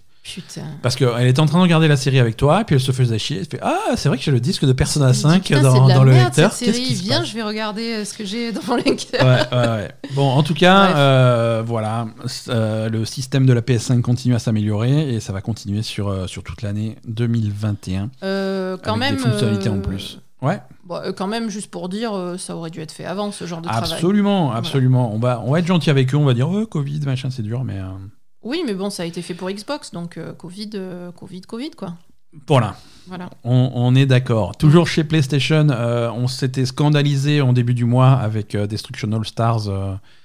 Ouais, qui était, nul. qui, est, bon, qui était bof euh, et qui était bon, gratuit sur le PS Plus, mais on s'est dit, voilà, une fois qu'il est plus sur le PS Plus, combien les gens vont payer ce truc comment on fait, quoi 80 euros. Alors non, ça sera pas 80 euros. Euh, le jeu avait été annoncé à 80 euros, il était euh, sur euh, tous les sites de tous les revendeurs à 80 euros. Finalement, ils ont finalement, dit. finalement, le jeu a été revu à la, le prix du jeu a été revu à la baisse. Le jeu sortira au mois de mars à 20 euros. Ah oui, qu'il a bien été revu à la baisse Donc on n'est pas encore free to play. Non, mais bon, 20 euros, ça va, quoi. On n'est pas encore free to play, mais Ils 20 ont, euros c'est beaucoup, compris que c'est beaucoup plus ça valait 20 raisonnable. euros, quoi. C'est beaucoup plus raisonnable, c'est beaucoup plus logique. Oui, oui, Euh, oui, non, voilà. ça, ça, là, ça va, 20 euros, ça va. Donc, euh, on, est à la, on est à toute fin du mois de février, on est même le 1er mars hein, quand vous écoutez ce, ce podcast. N'oubliez Oui. pas de prendre Destruction All Stars avant qu'il passe à 20 euros euh, et avant qu'il soit remplacé par une nouvelle vague de jeux. Pas, hein. Ou pas, hein, c'est pas grave. Après, Ça n'a aucun intérêt de prendre Destruction All Stars. hein. Voilà. Je suis désolée, hein, mais pour le coup. euh, Et ouais, ouais, ouais. Euh, il est temps de passer à, cette, à la section du podcast que tout le monde attend euh, toutes les semaines. hein. C'est quoi? C'est la section Tout est repoussé. Cette semaine encore, tout est repoussé avec euh, la prochaine extension de Destiny 2 Ouais. euh, qui devait sortir à l'automne 2021, qui sortira finalement en 2022. Ah. C'est ok. Donc euh, 2022. Non, alors c'est c'est con, c'est con parce que euh, c'est ces braves c'est gens. Calti qui va pas être content. C'est Calti qui va être malheureux. Euh, ces braves gens de chez Bungie euh, avaient fait un, avaient- ils avaient mis leur planning. En 2021, on aura telle extension et en 2022, on aura telle extension. Tu vois, ils avaient, ils avaient annoncé leur extension Ouais, ouais. trois ans à l'avance. Mais non. Donc ça se casse déjà la gueule puisque Mhm. l'extension de 2021 arrivera en 2022. Euh, Donc forcément, l'exten- l'extension de 2022, elle arrive en 2023. Ouais, ouais, ouais. Alors, ils expliquent que euh, bon, ils expliquent que Covid c'est compliqué, hein, Ouais, euh, ça, on est d'accord, crise sanitaire et tout, et puis on veut des jeux qui sont bien finis parce que Cyberpunk. Oui, voilà, oui, et classique. puis on veut pas que nos, nos, nos, nos développeurs fassent trop de crunch parce que c'est mal vu. Tu vois, il y a plein de bonnes excuses. Hein, toujours, pour, euh, toujours, hein, c'est- toujours.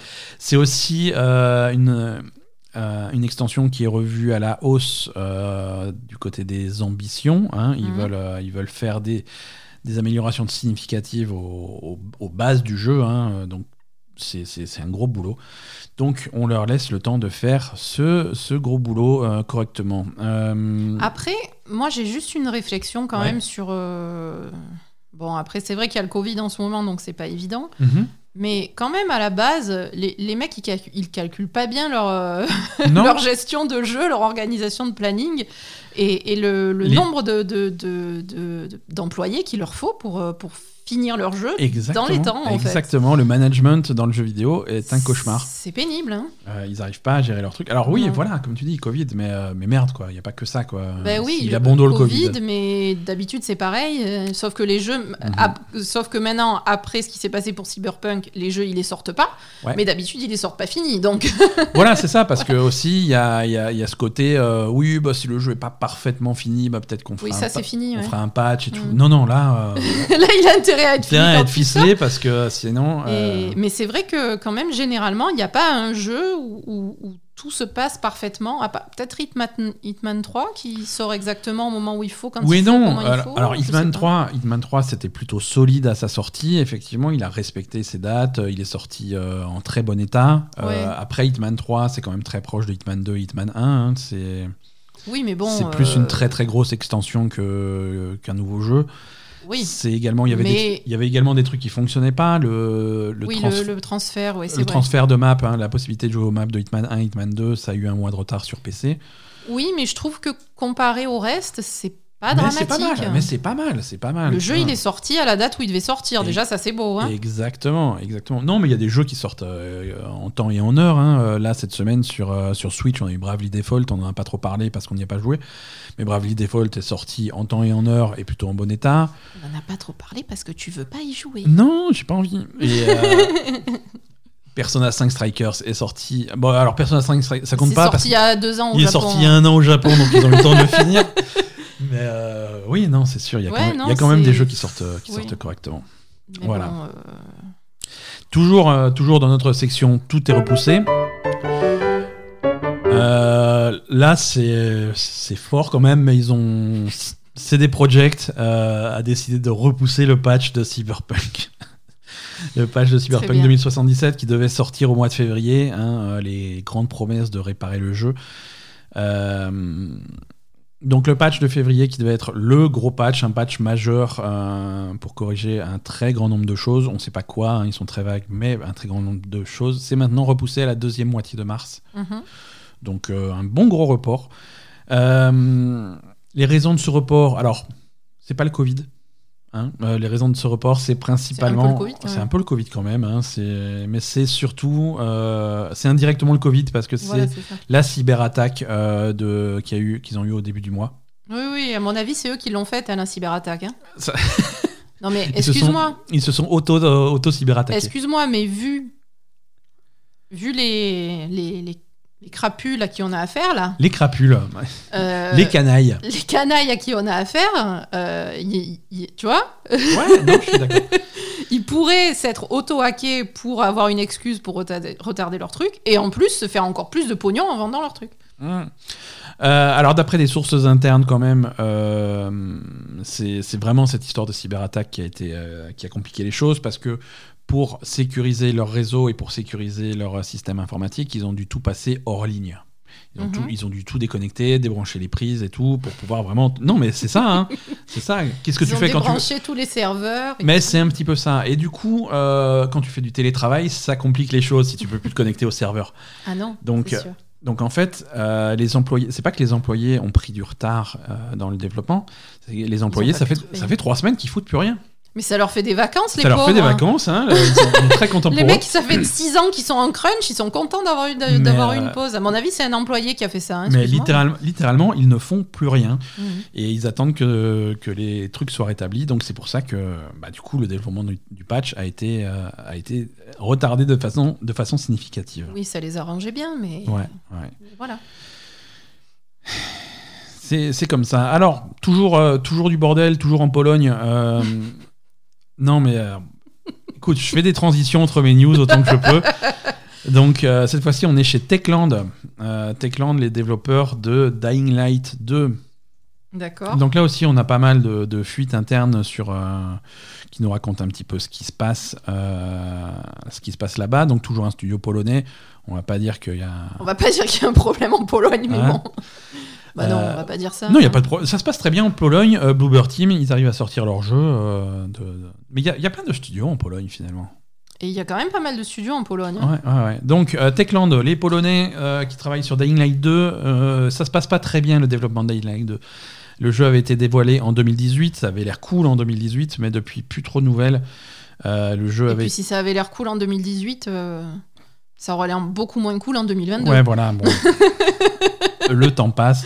Et donc, d'après, d'après les employés qui, ont, qui racontent un petit peu ce qui se passe euh, en interne, euh, le jeu n'avance pas parce que euh, le management est foireux. Mm. Ils savent pas ce qu'ils veulent faire, ils n'arrivent pas à se mettre d'accord, ils n'arrivent pas à se décider. D'accord. À chaque fois qu'ils développent un système de jeu, ils le foutent à la trappe deux, deux semaines plus tard parce que tu as, un des patrons qui a, qui a vu quelque chose, un truc qui lui a plu dans un autre jeu, donc il faut tout changer et faire comme cet autre jeu. D'accord. Donc, voilà, d'après d'après ce qui est décrit, c'est un chaos total. Il n'y a pas de progression, c'est ça part dans tous les sens. on remplace on remplace tous les systèmes qui ont été faits et sur lesquels on a passé des mois pour des sans aucune raison parce que euh, le mec il a changé d'avis en cours de truc. Il Mhm. n'y a pas vraiment de pipeline de- d'organisation organisationnel pour savoir qu'est-ce qu'on va faire, dans quel ordre et tout. Oui, c'est le bordel. voilà, c'est le bordel. Euh, L'histoire a été réécrite six fois, Oh, euh, grosso modo. Euh, Surtout que l'histoire, c'est il y a des zombies, quoi. Ouais, voilà, c'est- il y a des zombies, mais pourquoi il y a des zombies? Donc six fois euh, l'histoire est faite, il y a une vingtaine de personnes, donc c'est grosso modo 5% du studio qui s'est barré. Mhm. Euh, c'est voilà, c'est le chaos le plus total, euh, mais le studio rassure tout le monde. Il y aura des, il y aura des nouvelles, des, nouvelles excitantes sur Dying Light 2 très bientôt. Ouais, Euh, sûrement. Non, les, dernières nouvelles qu'on avait eues officiellement, c'était en janvier 2020. Le jeu avait été repoussé de façon euh, indéterminée. Et ça, c'était avant le Covid. Voilà. C'est voilà complexe euh, de faire des jeux vidéo en Pologne actuellement visiblement. Complexe également euh, bah, partout hein, puisque euh, là on a hum, on a une histoire marrante que on n'en avait pas fait de news quand ça avait commencé mais là c'est la fin donc on va résumer un petit peu ce qui s'est passé pour Terraria le développeur de Terraria et surtout de la version Stadia de Terraria. La version de Stadia de Terraria avait été annulée du jour au lendemain. Euh, pour une raison intéressante, Euh, le créateur de Terraria euh, s'est fait effacer son compte Google. Ah bon? C'est-à-dire qu'un mat- un matin, il s'est un matin, il se levait et ses mots de passe Google ne marchaient plus. Il n'avait plus accès à, à Gmail, il n'avait plus accès à Google Drive, à, tout- à son téléphone Android. à- En fait, tout, tout, le- tout ce qu'il avait sur Google, c'est-à-dire la moitié de sa vie, hein, comme la plupart des gens, ne fonctionnait plus du jour au lendemain. D'accord. Donc, il a été banni de Google. Donc, il a, il a fait quoi? Il a appelé Google? Il a, bah, il a appelé Google et euh, il a appelé le service client de Google. Euh, je fais qu'est-ce qui se passe? Et personne lui a répondu. Et ça a duré pendant des mois et des mois. Personne lui répondait. Sérieux? Euh, voilà, c'est un truc qui arrive parfois. ça peut arriver à des Et gens. donc là, c'est mal tombé parce que c'est arrivé au mec de Terraria. Il a dit Ah ouais, ben pas de Stadia. Bah, pas de Stadia pour deux raisons. Hein, de Stadia, pas de Stadia parce que un, il était fâché. Ouais. Et deux, euh, Il peut quand, pas se connecter. quand tu peux pas te connecter, c'est compliqué de développer un jeu, tu vois. Quand ton compte Google il marche Sans plus. déconner. Voilà, non, c'est ça. Il a son, son, son adresse email euh, Gmail de, d'il y a- qui, a- qui avait 15 ans, quoi, avec tous ses mails de 15 ans d'email, tout perdu. Perdu? Perdu. Mais qu'est-ce qui s'est passé? Il y a eu une explication On ne sait pas ce qui s'est passé. Euh, il a rien fait. euh, il a rien fait de mal. Il a rien. fait- bon, en tout cas, il prétend ne rien avoir fait de mal ou de ou qui pourrait justifier un ban. Euh, aucune réponse silence radio de la part du service client normal de Google. Et de, la part, il avait des contacts chez Google s'il développait Ouais, un des, des- des- des contacts qui n'étaient pas dans ce service-là, donc qui ne savaient pas quoi faire, quoi. Donc euh, non, il avait aucune réponse de, aucun soutien, aucune réponse de Google.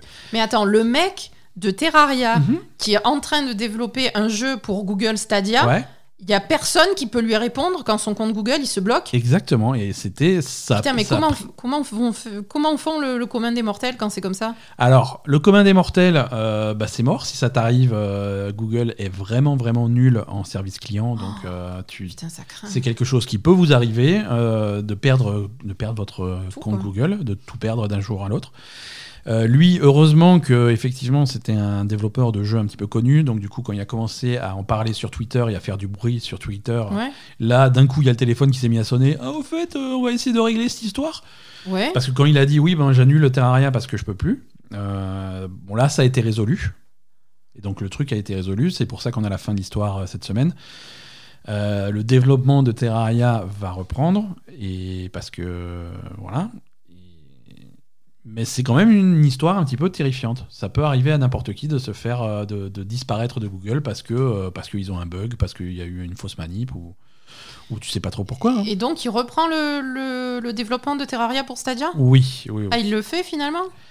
Euh, finalement, il le fait. euh, À mon avis, ils ont rajouté un autre chèque. hein. Voilà.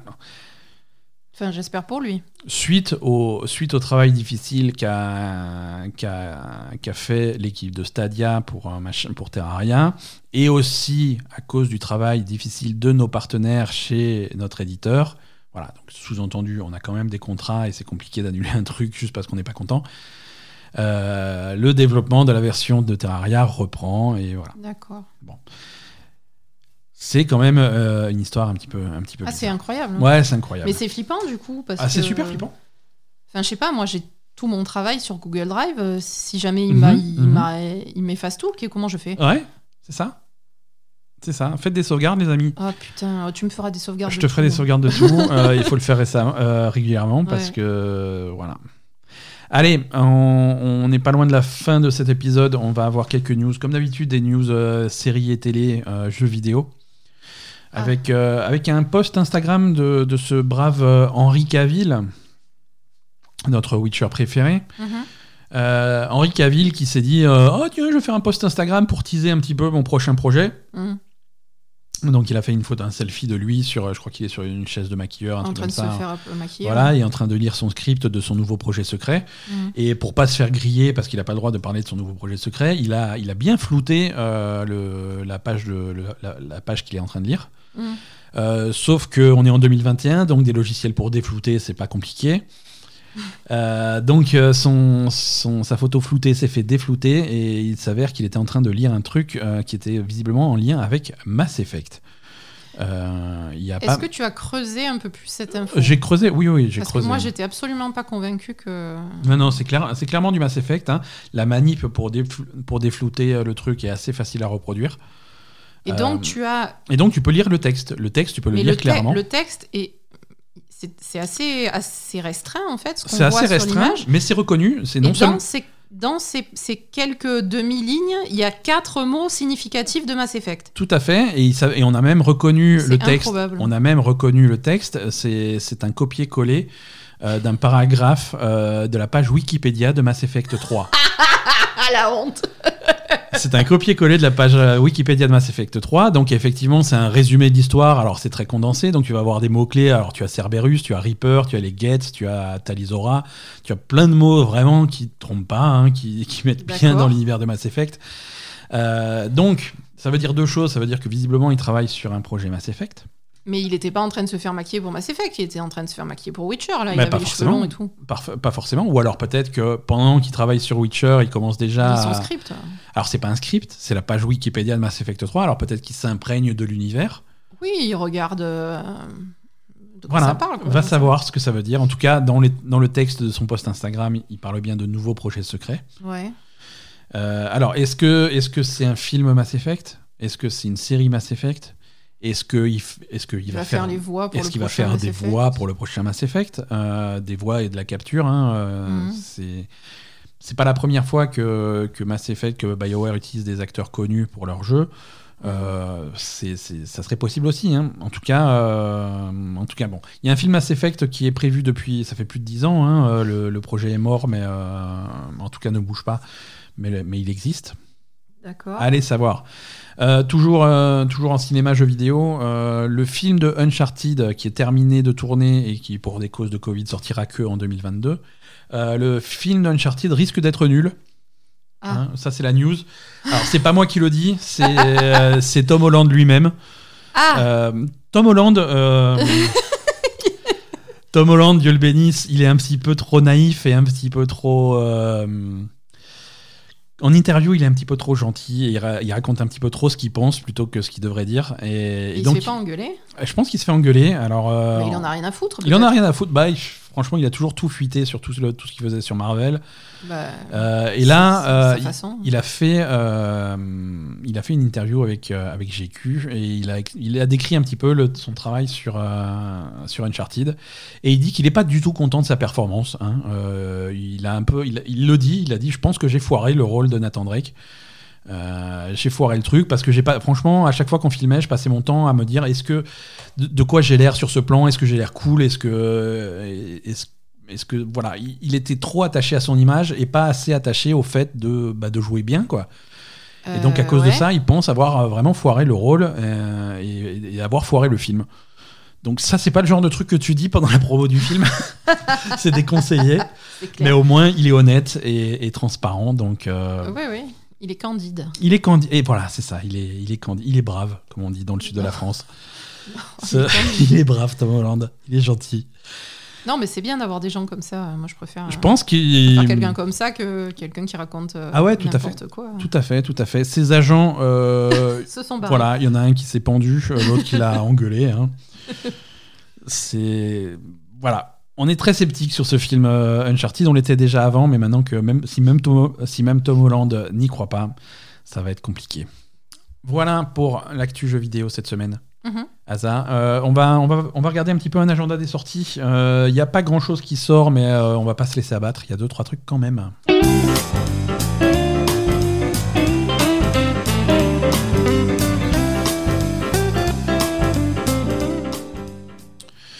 Euh, alors, il y a deux choses qui sortent euh, cette semaine euh, notables. hein. Ça se passe demain, mardi euh, 2 mars. On a la version PlayStation 5 de Yakuza Like a Dragon, Mhm. euh, le jeu de l'année 2020 de la Belle Gamer. Oui. C'est plutôt, plutôt une sortie notable.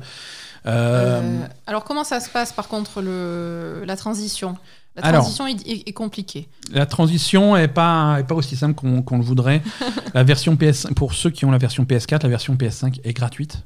Oui. L'upgrade vers la version PS5 est gratuite, mais les sauvegardes ne sont pas transférées. Et ça, c'est malheureux. Donc, il faut recommencer Donc, le faut jeu du recommencer début. à zéro euh, sur, euh, pour Yakuza Like a Dragon sur PS5. Euh, c'est bien triste, c'est un peu foiré. Ils auraient pu faire ça un petit peu mieux. Est-ce qu'il y a une grosse amélioration euh, sur, euh, non, non, sur non. le jeu sur euh, PS5 Parce que c'est pas un jeu qui. Non, c'est des, c'est des meilleurs temps de chargement, c'est c'est des images à c'est 60 images par seconde. Et c'est. Voilà. Alors c'est agréable, c'est toujours plus dynamique. Quand le jeu est à 60 images par seconde, c'est plutôt cool. Mhm. Nous, on avait joué à, à, à Like a Dragon sur, euh, sur Xbox Series X à 60 images par seconde. C'était mieux. C'était vraiment agréable. Et. Mhm, C'est vrai. ouais. Enfin bref, la transition est La pas, transition est pas, est pas est parfaite. pas top. ouais. On, est, on est toujours dans cette période un petit peu de transition euh, qui est Surtout chez Sony. hein. Surtout chez Sony, c'est toujours plus réussi chez, chez Microsoft. Mm. Euh, chez Sony, toujours en sortie mardi 2, on va avoir euh, Maquette, un jeu indépendant qui sort sur PS4 et PS5. Mhm. Euh, c'est- ça a l'air très difficile à expliquer. On avait vu des trailers qui, qui donnaient mal à la tête. C'est un jeu de puzzle. Si tu veux, euh, tu vas avoir des environnements, tu vas avoir des maquettes en fait Mhm. qui sont des répétitions de ton environnement à toi. C'est-à-dire que quand tu vas bouger des trucs, euh, quand tu vas modifier euh, le modèle réduit de l'environnement, ça va mo- modifier l'environnement réel autour de toi. Il y a des choses qui vont bouger. Donc Je tu vas. pleurer. Ouais, non, c'est ça, ça, ça fout mal à la tête, quoi. Euh, avec une histoire qui a l'air, qui a l'air plutôt sympa. Euh, Maquette sort sur, euh, sur le PS Plus gratuitement. Ouais, Donc ça, c'est cool. Pour Ça, les abonnés bien. PS Plus, alors PS Plus au mois de mars, euh, c'est plutôt, plutôt solide avec, avec quelques petits astérix notables. On a un très bon mois PS Plus. Final Fantasy VII Remake sera sur le PS Plus au mois, au mois de mars. Mhm. Donc si vous n'avez jamais joué à Final Fantasy VII Remake, Ah c'est oui. le moment. Mm. C'est plutôt cool. Sachant que c'est Final Fantasy VII Remake sur PlayStation 4 et c'est une version spéciale piégée euh, qui, qui ne pourra pas être mise à jour vers la version PS5. Oh, les Des sagouins. salopards. Donc euh, Final Fantasy VII Remake Oh là là. euh, version Rachu. euh, Version Ratchou, quoi. c'est- Oh, dispo. C'est pas beau, ça. hein. Maquette sera également disponible sur PS Plus en mars. Là aussi, petite étoile, c'est Maquette en version PS5. Euh, le jeu existe aussi sur PS4, mais euh, non, euh, ça c'est pas c'est pas cadeau ça. C'est que la version PS4. Alors. C'est que la version PS5, pardon. Voilà. Donc PS5 PS5, maquette PS5 et sur maquette, le PS. P- maquette PS4. Maquette PS... PS4, tu voilà, tu l'emmènes à la caisse et tu payes. D'accord. Euh, c'est voilà, c'est comme ça. Euh, également sur PS Plus, euh, Remnant from the Ashes, euh, qui voilà, Ah, mais on l'a- il- est sur le Game Pass. Ouais, il est sur le déjà. Game Pass déjà, on l'a, on l'a déjà vu passer on voulait, quelques on fois. voulait y jouer, mais on l'a jamais lancé. Et pour le PlayStation VR, il y a, la- il y a Farpoint euh, VR qui sera sur le PS Plus. Euh, j'ai même pas noté les jeux euh, Games with Gold de mars chez Microsoft, tellement ils étaient pourris. Euh, donc c'est, c'est un petit peu dommage. J'ai noté par contre sur EA Play euh, au mois de mars, ils vont rajouter Star Wars Squadron. Ah, c'est bien ça. C'est pas mal. Euh, Star Wars Squadron sur EA Play, euh, ça veut dire que du coup, si vous êtes Game Pass Ultimate, euh, ça sera bon pour vous également. Mm. Euh, voilà pour les sorties et les jeux gratuits et les agendas de, de, de cette semaine. On, on va tout doucement se diriger vers la fin de cet épisode avec une section Asa TV. Oui. Asa, raconte-nous qu'est-ce qu'il faut, qu'est-ce qu'il faut regarder à la télé, s'il te plaît? Je me rappelle plus de ce que je t'ai dit. Ok, mais, euh, alors est-ce que tu veux nous Non, parler de la- The Vast of Night? Oui, voilà, c'est- semaine science-fiction, il me semble. hein. C'est aussi- Ouais, ouais, semaine science-fiction. Semaine science-fiction et semaine Prime Video, encore une fois. hein. D'accord. Mais écoute, euh, Voilà. peut-être, si on a le temps, peut-être que j'ai un peu net- un peu de Netflix. euh, Ah. Mais commence-toi. Euh, alors, donc, moi, j'ai j'ai regardé un film sur Prime Video qui s'appelle The Vast of Night. Ouais, ok. Euh, C'est un film. hein. C'est un film. Ouais, ouais, c'est un film. Euh, donc, c'est un film euh, qui se passe dans les années 60. C'est ça? Oui, Ou 50, je me rappelle plus. ouais. Il y a longtemps, quoi. Non, non, mais en fait, si tu veux, c'est euh, le film de science-fiction Ouais, des années 60, en fait. d'accord. Voilà. À l'ancienne. L'archétype. euh, L'archétype à l'ancienne, avec euh, les. Le, le drive-in, euh, les, les, la- dans une petite ville où tout le monde va au match de, de basket de, du lycée euh, le, le vendredi soir. Ouais, ok. Et, et pendant ce temps-là, en fait, pendant que tout le monde est, est au, au match du lycée, on suit un peu euh, euh, bah, des personnes qui sont pas au match. Donc il y a, y a une, une, une fille qui est au lycée, hein, qui, Mhm. qui s'occupe de, tu sais, les opératrices de téléphone, là, Ouais, ouais. avec les... le- Ouais, avec le, le switchboard, là, Le où, tu, voilà, où tu, ça. où tu branches les. euh, Et, et un animateur radio qui lui est un petit peu plus vieux, mais pas beaucoup. hein, donc Ouais. voilà. Donc eux, ils sont pas au match, mais euh, et, et l'animateur radio, il présente une émission de radio de musique qui a rien à voir avec le match. Donc en fait, c'est les deux, deux seules personnes de la ville qui en ont rien à foutre du match, mhm. et alors que tout le monde est regroupé euh, au match. Et, et donc là, eux, ils vont être témoins de trucs et il va y avoir des, des problèmes sur les ondes, etc. Ils vont capter qu'il y a un souci. Et, euh, et c'est une histoire de- d'extraterrestres. hein. D'accord, ok. Donc c'est euh, c'est extraterrestre années 60 euh, dans le je sais pas un peu comme comme il y avait les, les, les- les vieilles séries télé euh, tu vois des dans les années 60 il y avait vraiment une vague euh, euh, aux États-Unis de de, de de passion pour les euh, bah, pour, pour les ovnis, pour Ouais, les extraterrestres et tout toute ça. cette histoire-là, ouais. et, et, et donc voilà, donc du coup c'est... Il, il est très charmant ce film, moi j'ai bien aimé. Mhm. Euh, il y a une ambi- il y a donc cette ambiance, euh, à la fois l'ambiance extraterrestre, mais vue de donc sous un prisme de, de années 60 et, et on va dire un peu moins évolué que, que ce qu'on pourrait avoir aujourd'hui. Ouais. Plus tu as la- l'ambiance petite ville américaine, euh, donc c'est c'est plutôt pas mal. C'est un petit peu lent en rythme. Moi j'aime bien. Euh, Je peux comprendre que ça plaise pas, mais voilà, c'est c'est un très bon film de science-fiction à l'ancienne. Très bien. Donc, The Vast of Night The Vast of Night. sur euh, Prime Video. Ouais. Ok. Euh, après, on a, on a vu la saison 5 de The Expanse. Après, il y a The Expanse. Toujours en science-fiction. euh, ça, c'est série The Expanse. Ouais. Cinquième saison de. De, de- de- Ça, c'est science-fiction. C'est euh, science-fiction. alors non, c'est- alors c'est- pas seulement science-fiction, c'est peut-être une des meilleures séries actuelles de science-fiction. Moi, je C'est suis, la meilleure série actuelle de je science-fiction. suis pense. extrêmement fan de The Expanse, Ouais. Euh, avec euh, avec toujours une préférence pour euh, pour la saison 3 qui était qui était vraiment vraiment vraiment fantastique. D'accord.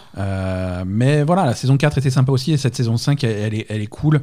Cette saison 5 a un gros défaut. Euh, c'est quelque chose que, fait, que font beaucoup de séries euh, dans les saisons avancées. C'est-à-dire que les personnes beaucoup. qui m'embête beaucoup et j'aime pas quand les séries font ça et ça me fait chier donc coup de gueule de Ben Euh, si vous voulez c'est ces séries où, qui sont centrées autour d'un groupe de personnages qui font souvent des trucs ensemble c'est une équipe euh, voilà et Mhm. là c'est vraiment c'est l'équipage de ce, de, ce, de ce bateau Euh, de ce bateau de ce vaisseau excusez-moi euh, qui, qui ont toujours fait tout ensemble sur, euh, sur quatre saisons. Et là la cinquième saison euh, ils se séparent. Ils Cha- font- chacun va faire sa vie en fait. Oui, en fait, le vaisseau est en réparation. Ouais. Et du coup, pendant que le vaisseau est en réparation, chacun va faire ses trucs et il se passe des trucs du coup chacun de leur côté. Voilà, c'est ça, ils font escale, euh, machin. euh, Le, le vaisseau, on va le réparer, on va le remettre à neuf et tout. Et Il y en a temps- un qui part voir sa grand-mère euh, sur Pluton, Voilà. l'autre qui, qui part Alors- voir sa, sa femme euh, sur, euh, sur Saturne. C'est ça, ils font tous leurs trucs perso. Alors, Voilà. ils vont tous leur, leur arriver des trucs intéressants. Oui, Et, mais ils et- sont pas et il ensemble. va se passer des événements globaux qui vont faire qu'ils ont tous à peu près le- des problèmes qui sont liés à la même chose. Bien sûr, ouais. Mais ils sont pas ensemble. Ils sont pas ensemble. Les oui, acteurs, voilà, ça va les se regrouper personnages, à la fin. Ils se regroupent à la fin de la saison, quoi. les personnages euh, n'interagissent pas ensemble. Et quand il y a une, quand on a une bande d'acteurs et une bande de personnages qui ont une telle synergie et qui, Ouais, qui fonctionnent bien ensemble, c'est dommage de pas Mm. les avoir, avoir dommage. des scènes ensemble. Et ça, ça j'aime pas, j'aime pas, j'aime pas, ça me plaît pas. Enfin, Après, La- la, saison la était saison quand même était bien, top. hein, parce que c'est une série qui est de très grande qualité, donc euh, c'était quand même cool, mais il y a un petit bémol, quoi. Voilà. Exactement, et ça permet d'avoir une variété d'histoires euh, assez différente dans cette saison, puisque tu as un des personnages qui va être, euh, qui va être sur Terre, il va lui, il va lui arriver des, des- des choses sur la planète, euh, donc tu as, c'est une ambiance très différente qu'un autre personnage qui va avoir Oui, des qui est dans aventures plus, dans son plus vaisseau. spatiales, euh, qui a un ça, vaisseau ouais, qui va sûr, faire des hein. trucs, euh, et d'autres qui, un autre qui, qui va être, qui va avoir une histoire un peu plus politique et des trucs comme ça. Donc il y a Mhm. vraiment différents types d'histoires toutes très intéressantes. Elles font toutes vraiment avancer euh, la mythologie globale de, de, de- de Mm. The Expanse. Ouais. Mais voilà, moi, ça, ça met, en fait, ça met les choses en place pour une saison 6, qui sera la dernière saison de The Expanse. Ouais, ça c'est dommage parce qu'ils vont pas, ils vont pas aller jusqu'au bout des livres, hein, c'est ça? Ouais, c'est ça. C'est ça, ils vont pas jusqu'au bout des livres, mais ça met les choses en place pour une saison 6 qui risque d'être euh, qui risque d'être sympa, quoi. Ouais, bah oui, oui, oui, c'est sûr. Mais bon, après, il y a quand même une histoire, il y a une évolution dans, le, dans la saison. Mais Ouais, c'est ouais. vrai que sur la, en plus, sur la fin, euh, ça conclut pas euh, vraiment le, l'arc narratif. Donc, ah non, oui, non, ça lance les choses. ça lance pour la saison 6. Ça quoi. lance pour la saison 6. euh, c'est- Et, et vraiment, je pense que cette histoire euh, de, qui, qui est en place dans la saison 5, ça, ça va être ça la fin de la série, en fait, c'est ça? Ouais, bah, je pense que c'est ça. Mm. Parce qu'ils mettent, si tu veux, c'est une saison. Tu sens que c'est une saison de transition où ils Mhm. mettent en place des choses, ils mettent en place un méchant, ils mettent en place euh, des trucs. euh, voilà, ils mettent en place les enjeux de la prochaine saison. C'est ça. Et, et pourquoi pas hein, Pourquoi pas Après, Bon, c'était très bien quand même. C'était hein, vraiment mais agréable à regarder. Moi, ça m'a beaucoup plu. Après, euh, de toute façon, tous les acteurs sont, Ah, ils sont tous fantastiques. sont hein. super cool. euh, voilà, il y, en a quand même un qui s'est fait virer parce que parce qu'il était un peu trop entreprenant avec les dames. Oui, voilà, il y a on a toujours euh, euh, hashtag MeToo. On a, on a un des acteurs de la série qui, qui s'est fait, fait virer, hein, visiblement. Bon, on, on, on va pas dire qui parce que. Oh, coup, mais ça- vas-y. Non, non, mais ça, ça spoil le truc. Ah oui, Mais non, ça mais spoil, ouais. ça, ça spoil un peu celui qui va quitter la série. Euh, mais bon, on Ouais, dit pas qui, bon. on dit pas comment. Mais, mais voilà, il y y a un acteur qui se barre. euh, mais bon. Si, d'ap- d'après ceux qui ont lu les livres, moi je les ai pas lus, hein, mais d'après ceux qui ont lu les livres, C'est pas très grave. c'est hein. pas un, c'est pas un personnage qui a une grosse euh, un gros rôle dans les dans, les, dans la dans la suite de hein. l'histoire. Voilà, euh, moi de mon côté, j'ai regardé euh, j'ai regardé Japan Things 2020, Ah oui, ça. animé japonais sur Netflix, euh, une production Netflix qui est sortie l'année dernière. euh, qui se passe au Japon en 2020 et qui va suivre euh, une catastrophe, euh, une catastrophe globale. Euh, alors c'est pas le Covid, hein. C'est quoi C'est un tsunami? C'est un tremblement de terre. C'est un, tremblement de terre majeur euh, au Japon qui se passe dans le, le premier épisode. Et puis après, bon, il y, a des- il y a des répliques, des secousses. euh, Donc ça détruit tout en fait, c'est ça? Ouais, ouais, ouais. C'est vraiment un truc majeur, une grosse, grosse destruction. Et, et ça, se passe dans, ça se passe dans un- à, à Tokyo en 2020. Donc, euh, tu vois, ils se préparent pour les Jeux Olympiques. À l'époque, ils pensaient encore qu'ils auraient des Jeux Olympiques. C'est- Mais ils vont les avoir leurs Jeux Olympiques, mais l'année prochaine. Euh, voilà, il y a ce tremblement de terre qui va, qui va interrompre leur vie à tous et tu vas suivre une famille euh, qui, qui, qui cherche à se réfugier. hein, euh, visiblement, vi- Évidemment. vivre à Tokyo, ça va être, euh, ça va être compliqué, il n'y a plus rien qui est en place. Donc ils vont, ils vont chercher à s'enfuir et à trouver de l'aide et, et à s'en sortir dans, dans ce truc-là. Mhm.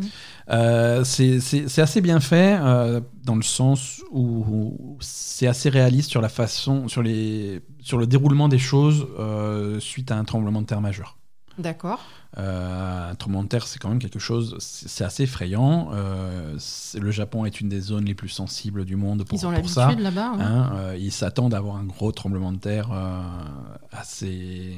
Ça, ça leur pend au nez, hein, Mhm. euh, tout comme la Californie euh, qui est.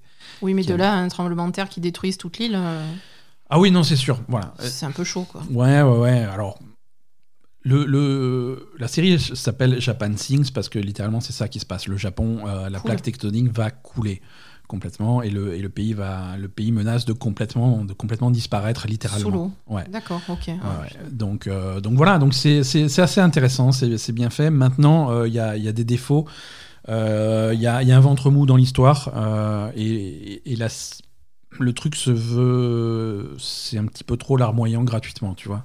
Et Hein, oui, on c'est ça le piège vraiment avec ce genre scéna- de sujet. Scénario catastrophe, et on va faire mourir les gens, et voilà, et ça va, ça va jamais bien se passer, et ça va être horrible, et la situation est pourrie, et puis ça va être encore pire euh, jusqu'à la fin, et voilà.